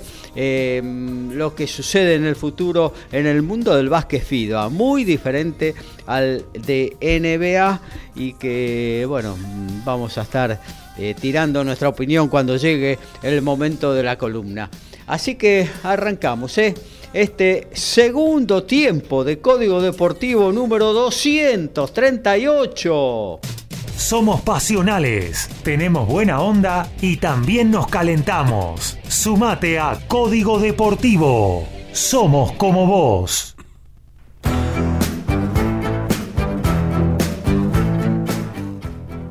se reunieron en Casa Puma a las órdenes del entrenador Santiago Gómez Cora. treinta y cuatro jugadores del seleccionado argentino se ven para participar de los entrenamientos de cara a lo que va a ser el veinte veinticuatro.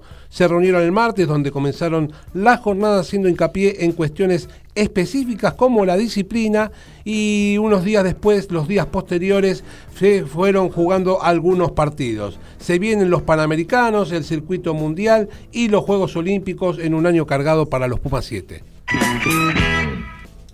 El día de hoy en el circuito Challenger hay un torneo que tiene muchas miradas y es el de Génova, eh, en Italia, o Génova como se diría en español, porque a partir de la una de la tarde el brasileño Thiago Seibold-Will, quien viene de ganar en Como, como lo ganó eh, la semana pasada, estará jugando ante el italiano Andrea Babasori en primer turno, y luego la segunda semifinal tendrá como protagonistas a Thiago Monteiro y al gran ídolo local Fabio Fognini. A esto será a partir de las tres de la tarde el segundo partido, un Fabio que el día jueves prendió fuego al capitán de Copa Davis italiano Pippo Bolandi, eh, amigo o ex amigo de Fabio, quien decidió desafectarlo para la convocatoria de Copa Davis del próximo, de la próxima semana. Según Fabio, sin ninguna razón y sin darle ninguna explicación, lo hizo a través de, de un llamado telefónico, y en su lugar que convocó al doblista Andrea Babasori. Sería muy interesante, sin lugar a dudas, una final de mañana entre Fabio y, y su reemplazante allí en Génova. Bueno, hoy también se juega la primera B, ahí cerquita de la casa de Daniel Medina. San Miguel recibe a los Andes en Berisso. Villa San Carlos estará siendo el anfitrión de Argentino de Quilmes en Ingeniero Maswich. En la casa de Deportivo Armenio, Acasuso recibirá a Comunicaciones, y en Doc Sud el local estará enfrentándose a la Guay Urquiza.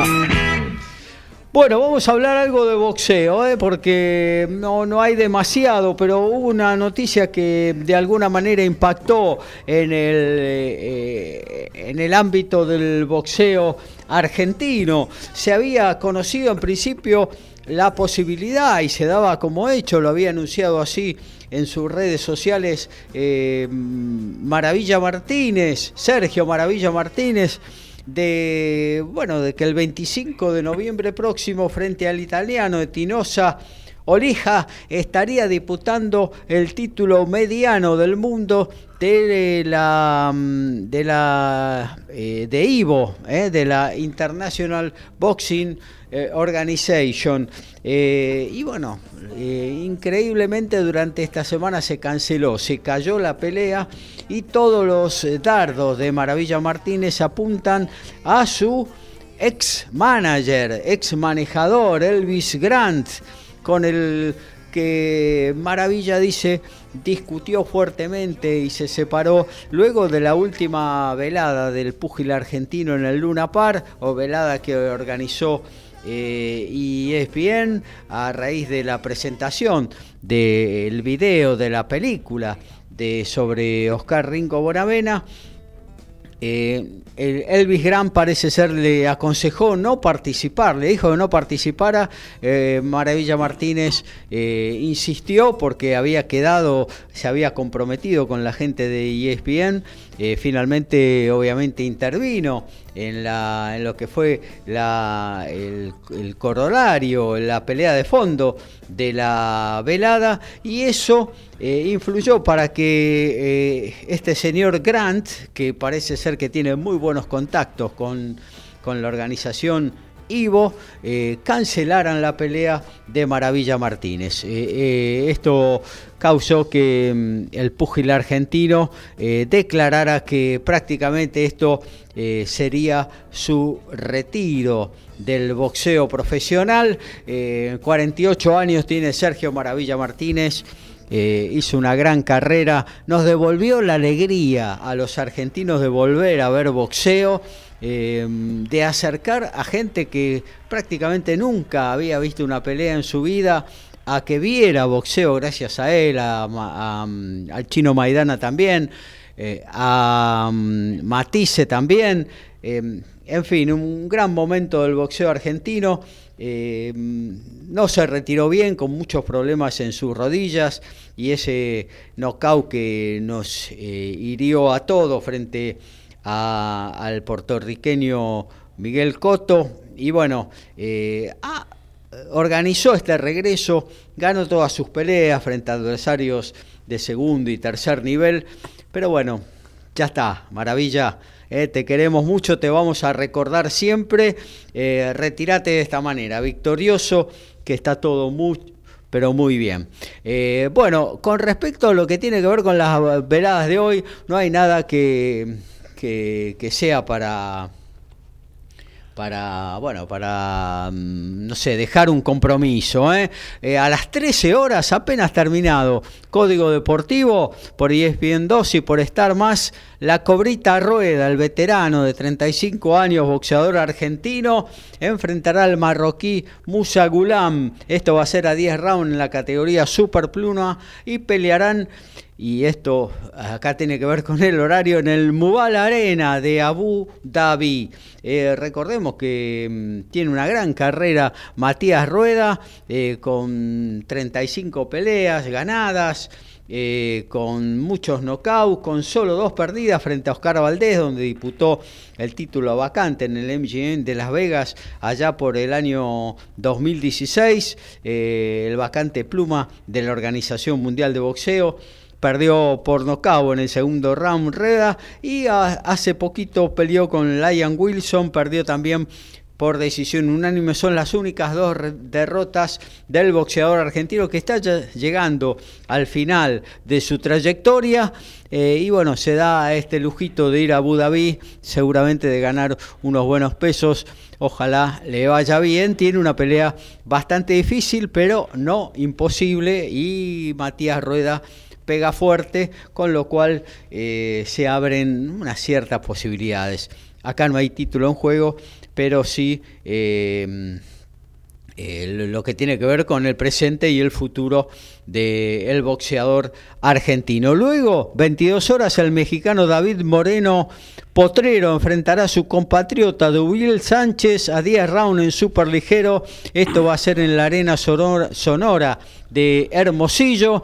Y en lo que tiene que ver con Teis Sport, veintidós treinta, el formoseño Junior Zárate, en lo que es la fecha F A B número once en el Casino de Buenos Aires, estará disputando frente al mexicano Germán Valenzuela el título latino mini mosca de, del Consejo Mundial de Boxeo que posee el boxeador argentino. Además, la bonaerense Sol Q dos enfrentará a la barilochense Jazmín Villarino por los títulos argentino y sudamericano mínimos vacantes, ¿eh? También estará en, en el cuadrilátero el bahiense Neri Muñoz versus, eh, versus el, el de Carlos Paz, Axel Peralta, por el título latino F I B superligeros. Eh, una nueva fecha F A B eh, en sociedad con Teis Sport desde el Casino de Buenos Aires. Bueno, seguimos actualizando, no sé si hace falta irse hasta ahí,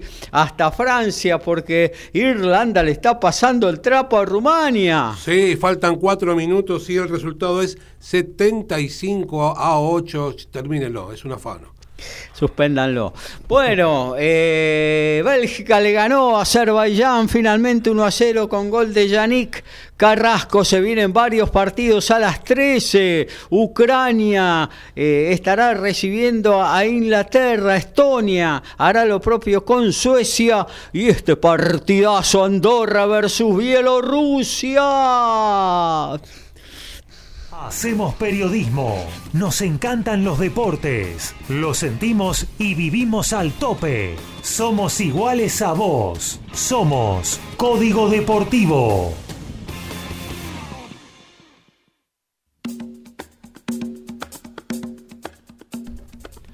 Y luchó hasta el final por ser parte del plantel de los Pumas para jugar el Mundial de Francia, el que se está jugando ahora, y tras quedar desafectado, Lucio Sordoni ya es parte de los entrenamientos de Glasgow. El equipo escocés es protagonista de la United, entre otros torneos europeos, de un equipo que tiene, la verdad, mucha historia. En las últimas horas se ha viralizado un video en el cual eh, un grupo de personas golpea a, al, ex, al, al ex top veinte Bernard Tomic, quien eh, jugó esta semana en Estambul y perdió un partido en el cual ganaba cuatro a cero arriba en el tercer set ante el dominicano Nick Hart. El video eh, que todavía no se sabe si es actual o no y si ocurrió en su país, en Australia o no, eh, se supone o se presume que puede tener que ver con sitios de apostadores y que los agresores eran apostadores que perdieron mucho dinero apostando por el jugador australiano. También hay primera cena el día de la fecha en Loma Hermosa. J J Urquiza recibirá a Leandro N. Alem.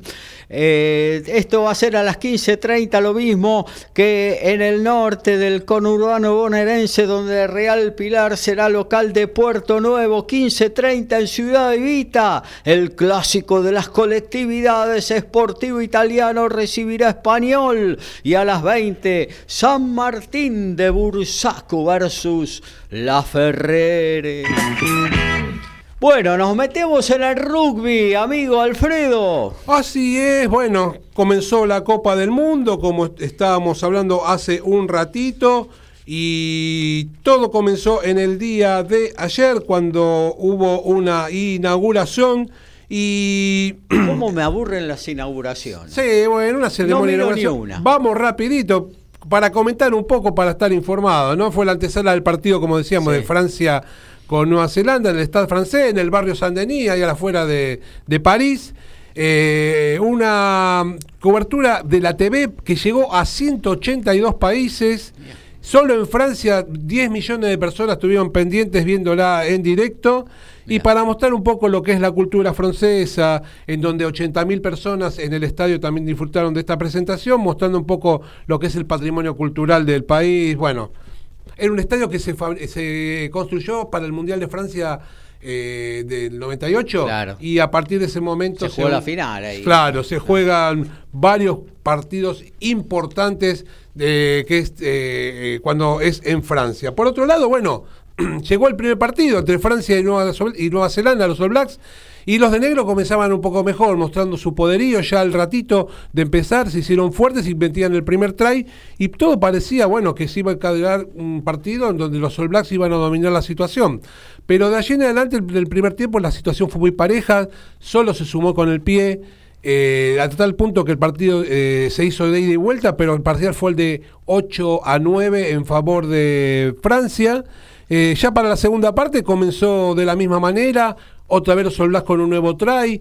Parecía que la situación se volvía a revertir, donde encam- encaminaban eh, una buena senda el equipo de negro, pero el no. El pelado Telea hizo los dos, ¿no? Exactamente, el win de los All Blacks.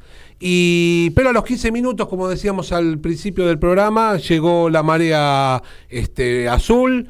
A partir de ese momento el partido se tiñó, el, el partido...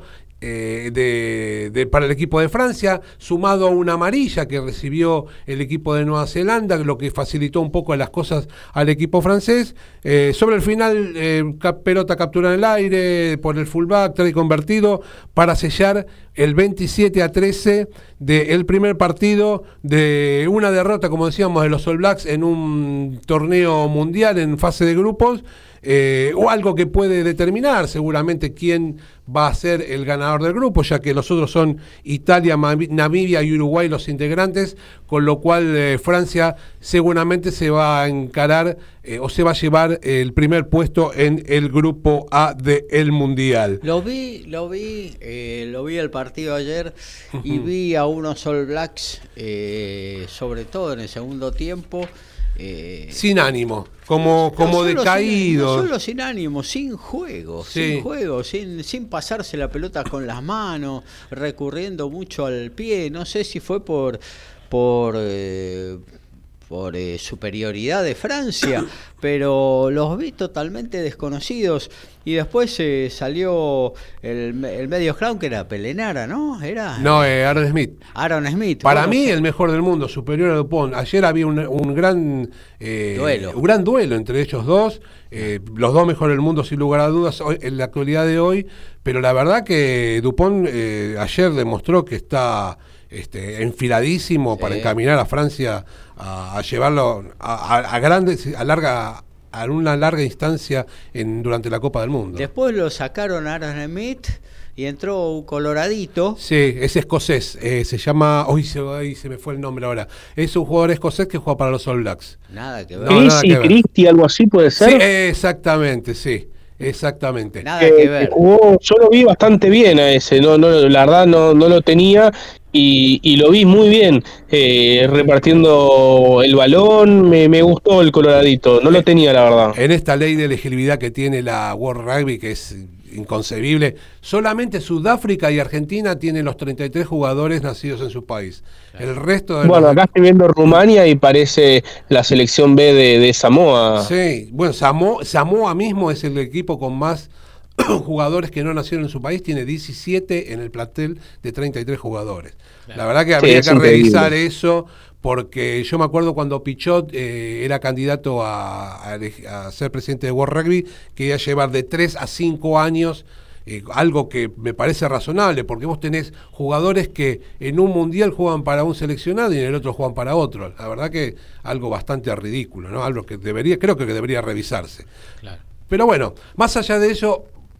Eh, se dice que arrancó con el pie izquierdo, arrancó con dieciocho pies izquierdos el, la, los All Blacks, no solamente por el resultado, sino por el juego, como bien vos decías eh, hace un ratito, no, no tuvieron confianza, en el segundo tiempo fueron realmente muy super, superados por el equipo francés. Vamos a ver cómo reaccionan. Tienen eh, varios partidos en los cuales ellos seguramente no van a perder y vamos a ver cómo eh, toman, confianza, toman, toman confianza para afrontar lo que es ya la segunda etapa en los cuartos de final de la Copa del Mundo. Otra de las cosas que, que era natural y que era eh, usual en, en Nueva Zelanda es que el banco de suplentes eh, aportaba muchas cosas cuando incluso ganaba partidos. Y ayer aportaba soluciones. Claro, ayer, ayer, ayer no nada, fue nada. Nada. Lamentablemente para, para ellos, eh, Foster, que tenía es el, el head coach, eh, parecía tener eh, todo bastante encaminado, más allá de los altibajos que había tenido durante el año. Eh, pero la verdad que estos últimos días, eh, estos últimos partidos se le complicó. Eh, vamos a ver cómo lo puede resolver. La verdad que está dificilísimo para, para los All Blacks en un mundial que, como decíamos, es la primera vez que hay muchos candidatos, más de, de dos o tres candidatos para ver quién se puede llevar. Irlanda y Francia, sí, me parece. Irlanda y Francia arriba. Están ahí. Sudáfrica. Obvio. Sí, y Sudáfrica para mí hoy es el número uno, el que, el que más posibilidades tiene, desde, desde mi opinión. Eh, por el otro lado del cuadro, bueno, seguramente estaba Argentina. Este, vamos a ver cómo... cómo por lo menos para llegar... Una pregunta, sí. eh, porque en este grupo, no sé si Italia podría ser considerado quizás un, un favorito, pero definitivamente este resultado eh, de Francia eh, lo complica a Italia, porque eh, debería ganarle... Uno entiende que el partido con Francia puede ser más ganable que el de Nueva Zelanda, pese al resultado de ayer, pero ya no le bastaría solo con ganarle a Francia para clasificar por primera vez a unos cuartos de final, sino que además tendría que darle la matemática. Sí, la verdad que va a ser difícil, eh, hay mucha diferencia en lo que tiene que ver con el juego de... Ya se ve en el Seis Naciones, donde... Por lo general, Italia suele ganar la, lo que se llama la cuchara de madera. Claro. Eh, este año obtuvo la posibilidad de ganarle a Gales eh, un partido de visitante y zafar de esa situación. Pero la verdad que hay bastante diferencia. Italia, eh, la, la, lo, a lo que aspira o lo que debería aspirar, yo supongo, porque a diferencia del fútbol, eh, los tres primeros de cada zona clasifican a la próxima Copa del Mundo. O sea que el tercer puesto no es algo menor, porque ya te eh, da la posibilidad. Sí, lo va a conseguir. Sí, lo va a conseguir seguramente. Y teniendo en cuenta los, los a otros Uruguay dos rivales. Uruguay le va a ganar, ya le sí, ganó a Namibia, a Uruguay. A Uruguay le va a ganar casi con seguridad, con lo cual este va a ser difícil clasificar, bueno, pero tiene ese aliciente por lo menos que es eh, de quedar clasificado para la próxima Copa del Mundo. Eh, una Italia que eh, no nunca eh, siempre está por explotar, pero nunca despega. La verdad ah. que le, le cuesta mucho y a, pes a pesar de tener la posibilidad de jugar Seis Naciones, uh-huh. cosa que no le pasa a todo el mundo, porque llevándolo a la, a la competencia argentina, nosotros debemos agradecer eh, esto de, de jugar eh, por lo menos dos veces con los All Blacks, dos veces con Sudáfrica, eh, to, una vez por año. Claro. Cosa que no le pasan a los europeos nunca. En Francia no juega con Sudáfrica y con los All Blacks eh, cuatro partidos por año. Eso, increíblemente no, increíble no, eso a partir del dos mil doce, cuando se juega en el Championship, este, ha hecho que el rugby argentino, por lo menos a nivel profesional, haya crecido un montón. Sí, claro. Y hoy el presente y la ilusión de te, estar... Jaguares, ¿no? También en su momento. ¿Cómo? Lo que han sido los Jaguares también jugando el claro, Super Rugby, digo, en su momento. Y toda la antesala que venía del Mundial eh, dos mil siete, donde se obtuvo un buen resultado, y, y más atrás, el, el noventa y nueve, cuando la elite del rugby mundial este, les, les salió un grano en la cabeza porque no clasificaron los ocho que ellos querían. Argentina dejó por primera vez Irlanda afuera. Bueno, eso de a poquito hizo un presente más que interesante sobre una base de jugadores profesionales, más las academias que se estu estuvieron formando. Hoy, por ejemplo, tenía el año pasado, tenías a Pablo Matera jugando en el mejor equipo del mundo y jugando de titular. Este, hoy la tercera línea de los Pumas está eh, calificada como en el, en el podio de las tres mejores del mundo. Este, eso, la verdad que es un trabajo que no se consigue de un día para otro, y que por suerte Argentina lo pudo, el, el rugby argentino lo pudo este, eh, calificar, y hoy eh, tiene un presente más que auspicioso de cara a lo que es el campeonato del mundo. Lo un, que abre, un crecimiento lo que abre, deportivo y profesional espectacular. Lo que abre también eh, estas declaraciones de Gabriel Travaglini, que es el... el presidente de la U A R, ¿no?, acerca de la posibilidad de que a partir del dos mil veintiséis eh, Jaguares, o como se llame el equipo, la franquicia, va a volver a participar del Super Rugby Pacific, ¿no?, con lo cual también sería eh, un gran logro para un eh, rugby nacional, que hoy la única competencia internacional más allá del Rugby Champions sí es la Superliga Americana, ¿no? Ah, así es, ojalá se dé, eh, los contratos están dados de tal manera que recién en el veinte veintiséis se podría incorporar. Claro. Acá el gran dilema es si van a venir a jugar acá, porque de lo que se quejaban en ese momento, claro, es viajar tanto para jugar un solo partido. Claro. De última, no sé, se dé, hacer la franquicia, ponerla en Perth, no sé, en Auckland, donde vos quieras. Lo que pasa también tiene que ver el dinero que vos lleg- puedas llegar a tener para poder sostener una situación como esa. Claro. Claro. Pero la única posibilidad de, de, de crecimiento desde lo deportivo eh, tiene que bueno, ver cuando vos competir con los mejores. Sí, sí. Y ojalá, por eso me parece eh, bastante auspicioso esto de seguir buscando la posibilidad de seguir insertando algún equipo. Ya tenés equipos de, de Fiji y de Samoa en, el, ahí, en ese campeonato, ahí, y claro, por qué no, no poder sumar un equipo argentino hasta a este a este torneo eh, con los mejores equipos del hemisferio sur, ¿no? Sí, sería, estaría, estaría buenísimo. Eh, quizás ese... Eh, hecho de, de estar eh, radicados allá y no tener que viajar, aunque Travaglini manifestó que, que el, no en principio de acuerdo, pero las conversaciones van en calidad de jugar tanto de local como de visitante. Pero si se diera eh, la obligación de tener que eh, estabilizarse, afincarse, digamos, durante el campeonato allá en Oceanía, Eh, quizás eh, eh, el canon televisivo de alguna manera se pueda... Pueda colaborar y ayudar a la situación, claro, teniendo en cuenta que por ahí el torneo, si bien la preparación es más extensa, por ahí el torneo dura cuatro meses, no es que vos tenés que estar los doce meses del año, claro, afianzado en Oceanía. Pero bueno, el presente de los de los Pumas hace que, por ejemplo, de los últimos cuatro mundiales se haya llegado a dos semifinales, algo que era impensado en el comienzo, cuando todavía era amateur el deporte, claro, con porta la cabeza y todo. Así que hay un buen presente, y a, a la, para, para colmo, eh, al dejarle Desma, yo creo que se buscó un entrenador y se acertó en la elección a, con este Cheika, que es una persona muy minuciosa del, del, del, del deporte, muy de estar en los detalles, y encontrar, por ejemplo, esto de, de, desde lo emocional, algo que el jugador argentino este, no es que le falte, porque la verdad que somos... Sí. Desde, pero como que ponerlos de igual a igual y meterles la cabeza que no son menos que ningún jugador del mundo.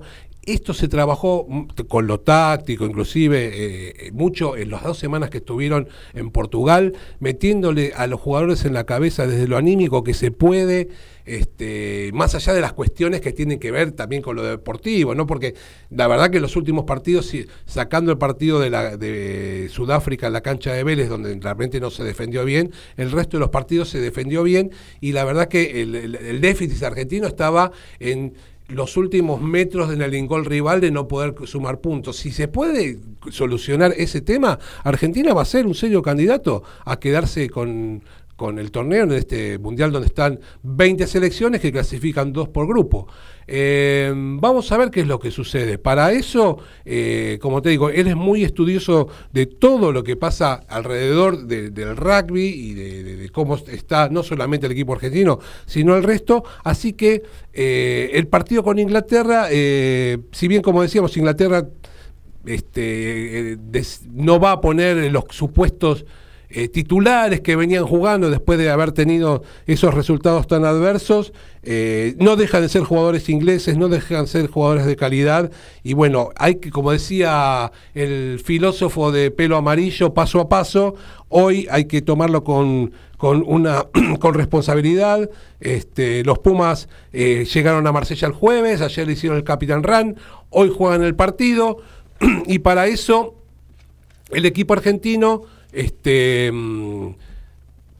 va a presentar un equipo donde hay varios chicos. Eh, la línea de forwards es bastante, este, eh, como se dice, con experiencia. Ahí los backs tenés unos cuantos chicos, está ahí una cosa de experiencia y juventud al mismo tiempo, donde tenés a Gallo, Carrera y Juan Martín González, que van a jugar eh, su primer eh, mundial, cuando hace dos años recién se ponían la camiseta de los Pumas. Tenés a un jugador como Cinti, que hace también dos años jugaba a Puma siete. Chocobares también eh, hace dos años recién debutaba cuando Argentina le gana a los All Blacks.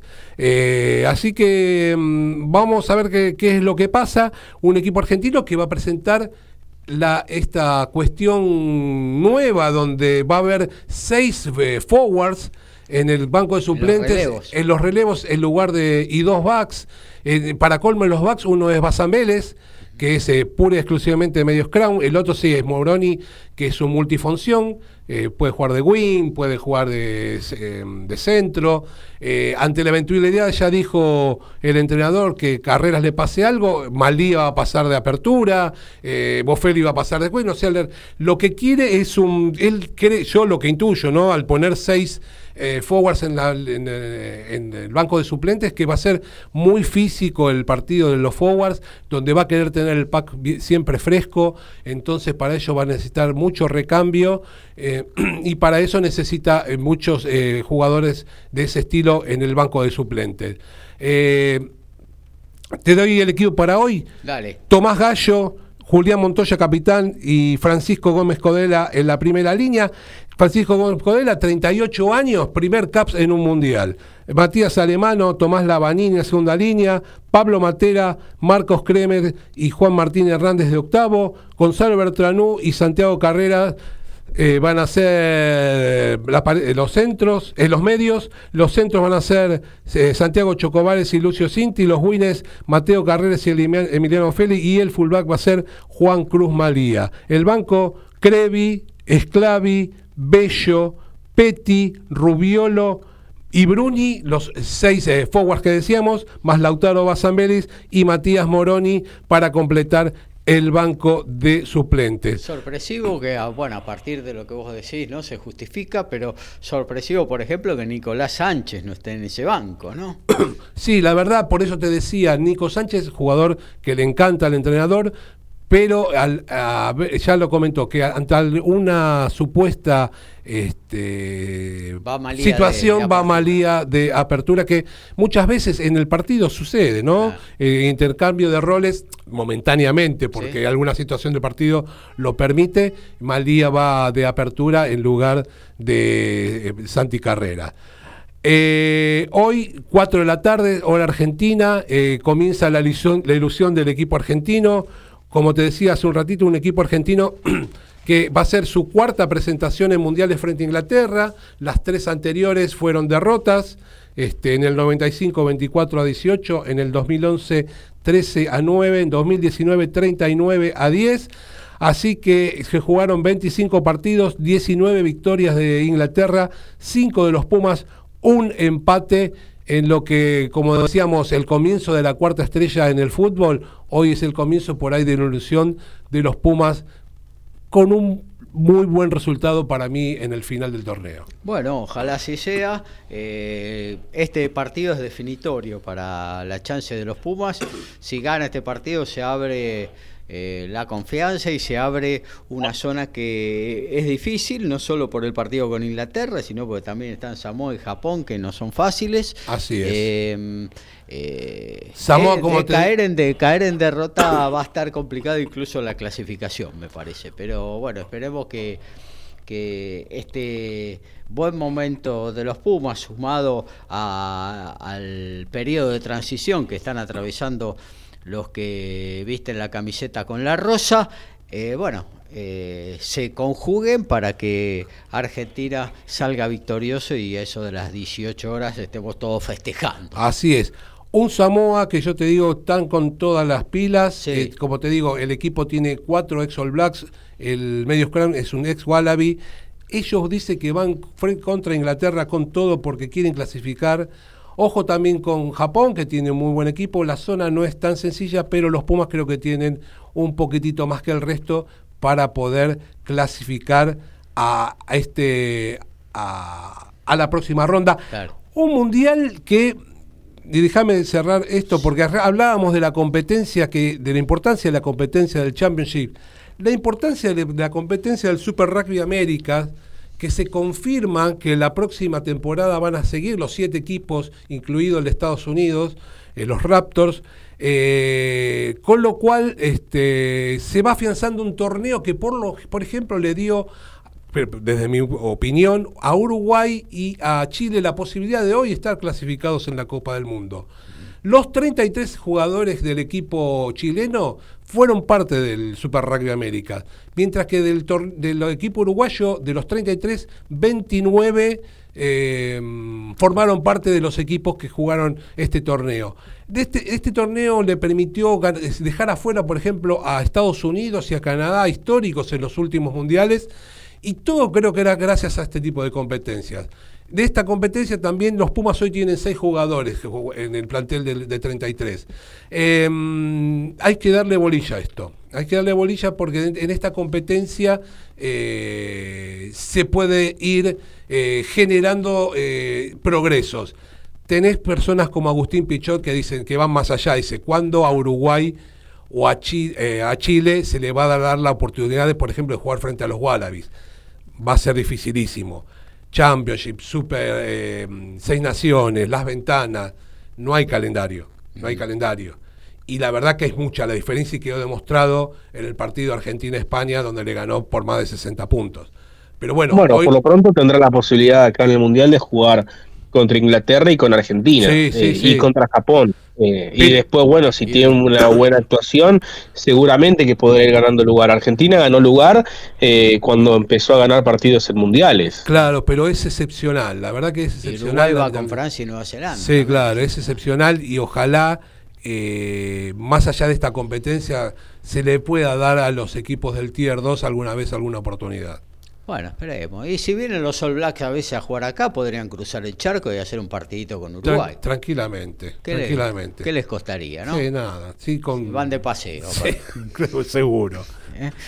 Bueno, eh, Italia esta mañana le ganó a primera hora cincuenta y dos a ocho a Namibia. Irlanda le acaba de ganar, va a golear a Rumania ochenta y dos a ocho. Un Italia que ah, en el primer tiempo le costó, eh, lo tuvo ¿sí? pudo definir recién en el segundo tiempo. Mirá. Así que vamos a ver qué es lo, como decíamos un ratito, que es la actualidad de, de Italia hoy. Y bueno, a las trece apenas termina Código Deportivo, uh-huh. Australia estará jugando frente a Georgia. Ojo, le pongo una fichita, ya se lo Vamos. dije fuera de aire. Ahora me fijo cuánto paga Georgia. Georgia. Ya ¿Eh? me fijo cuánto paga Georgia. Dale, dale, yo me, me juego cien de los verdes. Bueno... Y a las dieciséis, los Pumas versus Inglaterra. Bueno, vamos a actualizar. doce los... pesos paga Georgia. ¿doce pesos? Sí. ¿Por cada peso? Por doce. Cada uno que pone doce. Pongo mil, gano doce mil. Sí. Y una eh, parrillada sí, completa, pongamos eh. mil, pongamos mil. Y sí, hasta con proboleta. Bueno, actualizamos lo que está sucediendo en el mundo del fútbol. Recordamos que Bélgica en las eliminatorias por la Eurocopa le ganó uno a cero a Azerbaiyán. En lo que tiene que ver con el fútbol femenino, Independiente está ganándole dos a cero a Platense en la Copa Proyección, el torneo reserva. Están por terminar los partidos, últimos minutos, Arsenal cae uno a cero frente a Vélez, Banfield, Banfield Barraca Central uno a uno, Newell's y Racing Club cero a cero.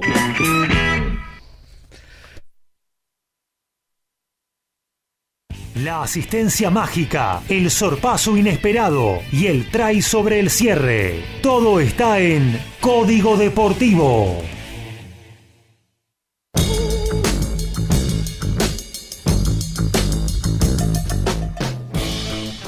Y Michael Hooper, el hasta hace poco tiempo capitán de los Wallabies, no fue parte de la lista de Eddie Jones que viajó a Francia, pero la noticia es que no viaja este año, pero ¿quién te dice viaja el próximo para los Juegos Olímpicos? Olímpicos se podría unir al equipo de Seven, para ello va a firmar un nuevo contrato manteniendo el vínculo y hasta jugaría el circuito mundial de la especialidad. Por ahora siguen las negociaciones y el tercera línea de treinta y un años busca una revancha.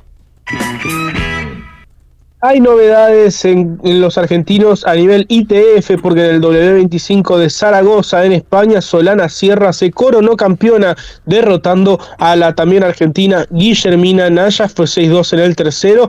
También en lo que tiene que ver con el torneo de Maribor en Eslovenia, Juan Bautista Torres superó al estadounidense Toby Kodak y estará jugando mañana la final ante el checo Michal Berbelski. También en Rumania, en Constanta, la ciudad natal de Simona Halep, allí Juan Pablo Paz está en la final, eh, estará definiendo mañana contra el local Cretu.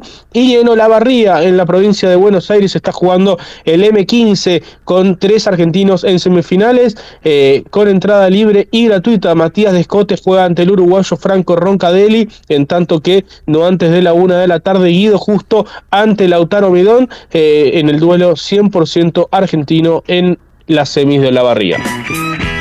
En lo que tiene que ver con la primera división de la Benjamina de todas las categorías del fútbol argentino y que va a desaparecer el año que viene porque se va a fusionar con la primera C, hoy en el Aldo Hercirich de Herli el Porvenir recibe a Muñiz y en la primera nacional Villa Dálmine, muy complicado para sostener la categoría. Quince treinta estará siendo el anfitrión de Atlético Rafaela, diecisiete cuarenta va por Teisa Sport. Temperley en el Beranger recibe Alvarado y San Martín de Tucumán en la Ciudadela a las veintiuna versus Gimnasia de Mendoza. Bueno, vamos a hablar un poquito eh, de básquetbol, ¿eh? Se jugaron ayer las semifinales del Mundial eh, ahí en, en el oriente del mundo. Y bueno, Alemania le ganó ciento trece a ciento once a U S A, sí, a los Estados Unidos, al Dream Team. Es cierto que el Dream Team no llevó una primera línea, una segunda, se apareció allá por eh, Japón, Indonesia y Filipinas, eh, pero bueno, eh, siempre con esa segunda línea fueron superiores a los que se les presentara adelante. No está sucediendo hace mucho tiempo, ¿eh? Porque desde el dos mil catorce que eh, Estados Unidos no sale campeón del mundo eh, aquí en el Mundial FIBA, ¿no? En el único campeonato del mundo que existe, eh, más allá que ellos digan que la N B A es el campeonato del mundo, no, este, el de selecciones es el campeonato del mundo, y más allá que ellos consideran siempre a los Juegos Olímpicos y las medallas de oro eh, como el campeonato más importante en lo que a nivel de selecciones se refiere. Andreas Hoffs con veinticuatro puntos, Franz Wagner con veintidós, eh, fueron los goleadores de Alemania, que dio la gran sorpresa en este Mundial. Eh, y bueno, ahí jugará frente a Serbia, que también metió otro batacazo frente a una Canadá repleta de jugadores N B A. El equipo de Belisan Pesic, con el gran Bogdan Bogdanovic, el escolta de Atlanta, veintitrés puntos, cuatro rebotes y tres asistencias, la figura de esta eh, semifinal. Recordemos que... No se... le anoche, le, eh, Novak Djokovic anoche le mandó un saludo a, a la selección serbia. Él es muy, muy fanático del, del básquetbol, e incluso lo ha ido a ver a... O sea, no es que lo ha ido a ver a él, pero él es hincha de la Estrella Roja de Belgrado, eh, equipo en el cual militó Facundo Campazzo, y lo ha ido a ver en, en algunas ocasiones.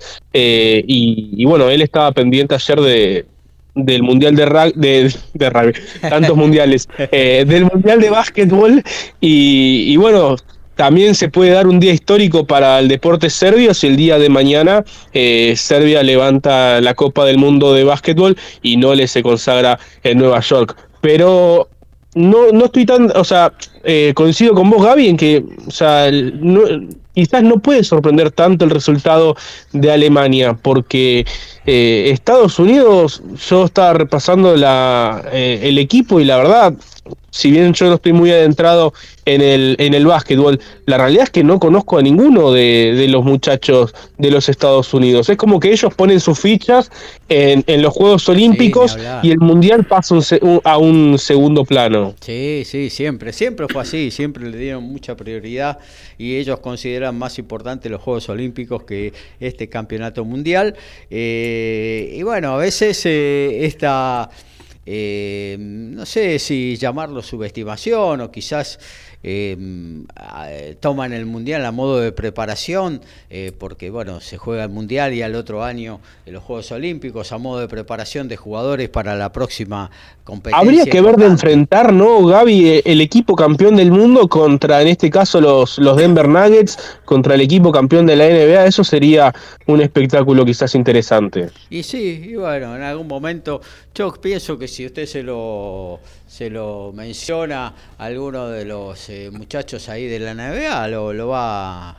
Lo van a tener en sí, cuenta, ¿eh? Alguien va a estar dispuesto, yo creo, a poner un dinero. Pasa que no sé tampoco qué tanta relevancia le dan al, al Mundial allí en los Estados Unidos. Sí, sí, yo diría, no te digo que nula, pero lo ponen realmente en un segundo término. Vos hablabas de Serbia, de Djokovic, su fanatismo. Bueno, Serbia no llevó a este Mundial, o mejor dicho, no se lo dejó llevar Estados Unidos, la N B A, a Nikola Jokic, eh, Jokic, el jugador serbio, el jugador serbio, eh, el M V P de eh, las dos últimas ediciones la de la figura del, del equipo campeón. Claro, la figura del Quizás equipo. El mejor jugador que tiene la N B A hoy por hoy. Sí, ni hablar, ni hablar. El y el M V P mundo, de los desde dos ya. últimos torneos.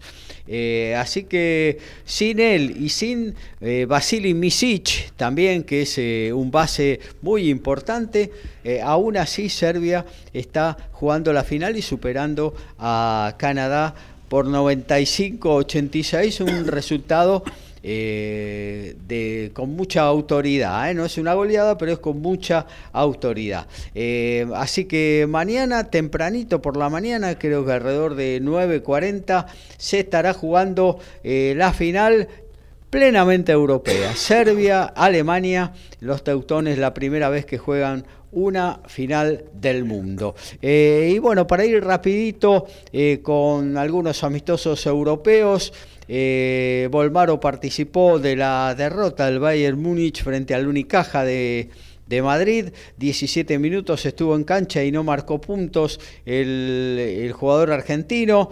Eh, el Manresa, también de España, le ganó al París Basketball ochenta y seis a ochenta. Juan Pablo Baulet intervino once puntos y el Gran Canaria derrotó noventa a setenta y seis a Lucán Murcia. Ahí Nicolás Brusino marcó once puntos y Dylan Bordón, el muy buen base juvenil de Argentina, eh, señaló ocho puntos, seis asistencias. Eso en lo que tiene que ver con el básquetbol. Eh, vamos a recorrer rápidamente algunas noticias del automovilismo porque se viene la agenda, ¿eh? Amigo oyente de Código Deportivo, las seis horas de Fuji en el autódromo de cuatro mil seiscientos cincuenta y tres metros de extensión.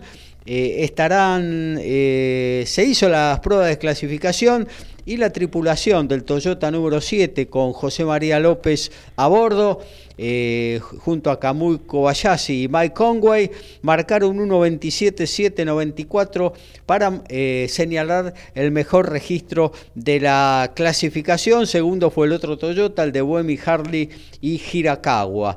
Eh, hoy a las veintitrés hora argentina se largan estas seis horas.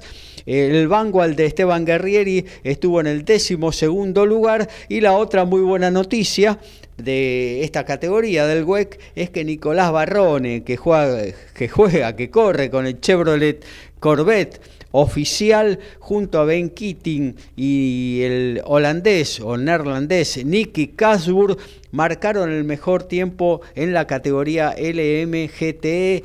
Eh, guión A M, de los cuales ya son campeones del mundo y partirán en la posición de privilegio. Eh, en lo que tiene que ver con Luis Pérez Compán, con su Ferrari cuatrocientos ochenta y ocho estuvo vigésimo noveno en la general. Otra buena noticia para pilotos argentinos fue en el G T Open, en el Red Bull Ring, ahí en Austria, donde la dupla de Marco Sieber, el piloto marplatense, y Diego Menchaca, el mexicano, en el equipo Motopark, eh, terminaron segundos en la carrera y ahora encabezan el campeonato de la categoría. Hoy habrá otra competencia, se vieron favorecidos por el abandono del que encabezaba el campeonato, Charlie eh, Fag.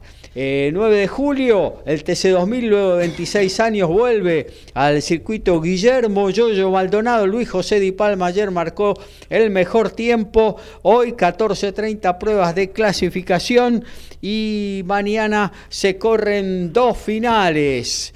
Eh, a las once treinta y doce cincuenta, recordemos que el campeonato lo encabeza a Pernía Canapino, veintiséis a seis en los entrenamientos, y también un forupista deshilachado. El final del año deportivo de Agustín Canapino en Laguna Seca, el, el equipo no lo ayuda y él está cometiendo errores que no había hecho en la primera parte del campeonato.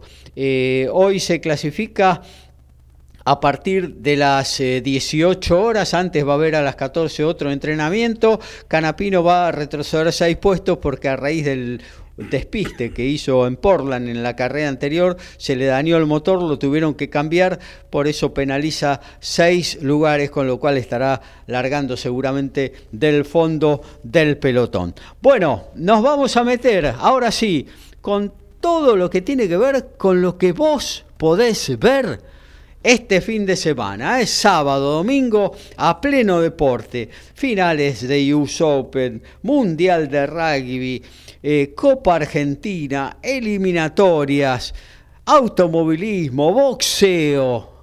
Ahí tenés, lápiz y papel a mano. Dale, accioná, ¿eh? Se viene la agenda deportiva de Código Deportivo.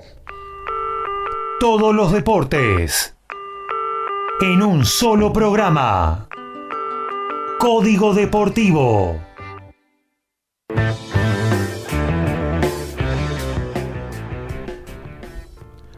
Y en el rugby, en un ratito, a las trece horas, sigue la Copa del Mundo y por Star Plus podés ver Australia-Georgia. A las cuatro de la tarde el plato fuerte, Argentina-Inglaterra, lo podés ver por Star Plus, E S P N, la T V pública y las plataformas digitales de Contar punto ar, por Flow, por D G O y por ah, Telecentro Play. Si no lo ves es porque no querés. Así que bueno, mañana chino. domingo a las ocho de la mañana por Star Plus, Japón-Chile. doce cuarenta y cinco, Sudáfrica-Escocia, gran partido también por Star Plus. Y a las cuatro de la tarde cierra el domingo Gales-Fiji, también por Star Plus. En lo que tiene que ver con el boxeo, trece horas, Matías La Cobrita Rueda versus el marroquí Musa Gulam por E S P N dos. También por E S P N dos, veintidós horas, el mexicano David Moreno Potrero versus su contrato. Compatriota Dubiel Sánchez a diez rounds en la categoría superligero. Y la fecha F A B once eh, desde el Casino de Buenos Aires la podés ver en T S Sport Play. Veintidós treinta horas el formoseño Junior Zárate versus el mexicano Germán Valenzuela por el título latino mini mosca, y la bonaerense Sol Q dos versus Jazmín Vilariño por los títulos argentino y sudamericano mínimo vacantes. Ahora en un ratito nada más, una de la tarde, o sea, están ya ingresando a la cancha final de dobles mixto en el Abierto de Estados Unidos, Jessica Pegula y Austin Krajicek, número uno de la W T A de dobles, número uno de la W T A de, del A T P de dobles, enfrentando a los al casa, a la kazaja Ana Dariguira y al finés Harry Eliobar en la final de dobles mixto. Después a las cinco de la tarde hora de la Argentina, eh, Coco Goff ante Arina Sabalenka, final de damas, como bien dije antes, cinco de la tarde. Mañana Mañana, dos de la tarde, hora de la Argentina, final de doble femenina, eh, Gabriela Dabrowski y Erin Rutliff contra Laura Sigmund y Vera Esbonareva. Y mañana, cinco de la tarde, hora de la Argentina, final de caballeros, Novak Djokovic ante Daniil Medvedev, todo por Star Plus, y las finales individuales también por E S P N dos.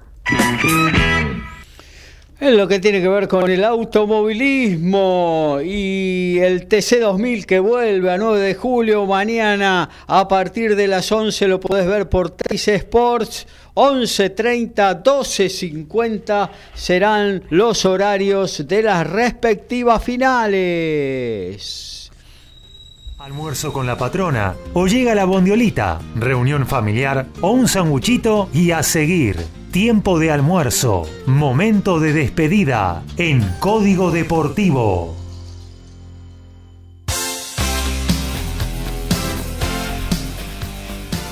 Se nos vino el final, ¿eh? Se nubló la mañana, pero está linda la temperatura para disfrutar de un buen sábado, un buen domingo. Dentro de un ratito, nada más, luego de la tanda, tenemos la repetición de Good Times del próximo, eh, del jueves próximo pasado, eso quise decir, con Carlos Mauro en la conducción del programa. Por nuestra parte, nos despedimos hasta el próximo miércoles, veintidós horas, con una nueva edición de Código Deportivo. Saludo a Lautaro Miranda. Hasta el miércoles próximo, Lautaro. Abrazo grande, Gaby, Alfredo. Muy buen fin de semana para los dos. Esperemos disfrutar hoy. Esperemos de un debut eh, positivo para los Pumas en el Mundial de Rugby. Y bueno, por supuesto, para quienes gusten del tenis, un fin de semana muy especial. Cuatro fines de semana al año solo sucede lo que sucederá este fin de semana, así que bueno, a disfrutar. Cinco de la tarde hoy final femenina, cinco de la tarde mañana final masculina en el U S Open.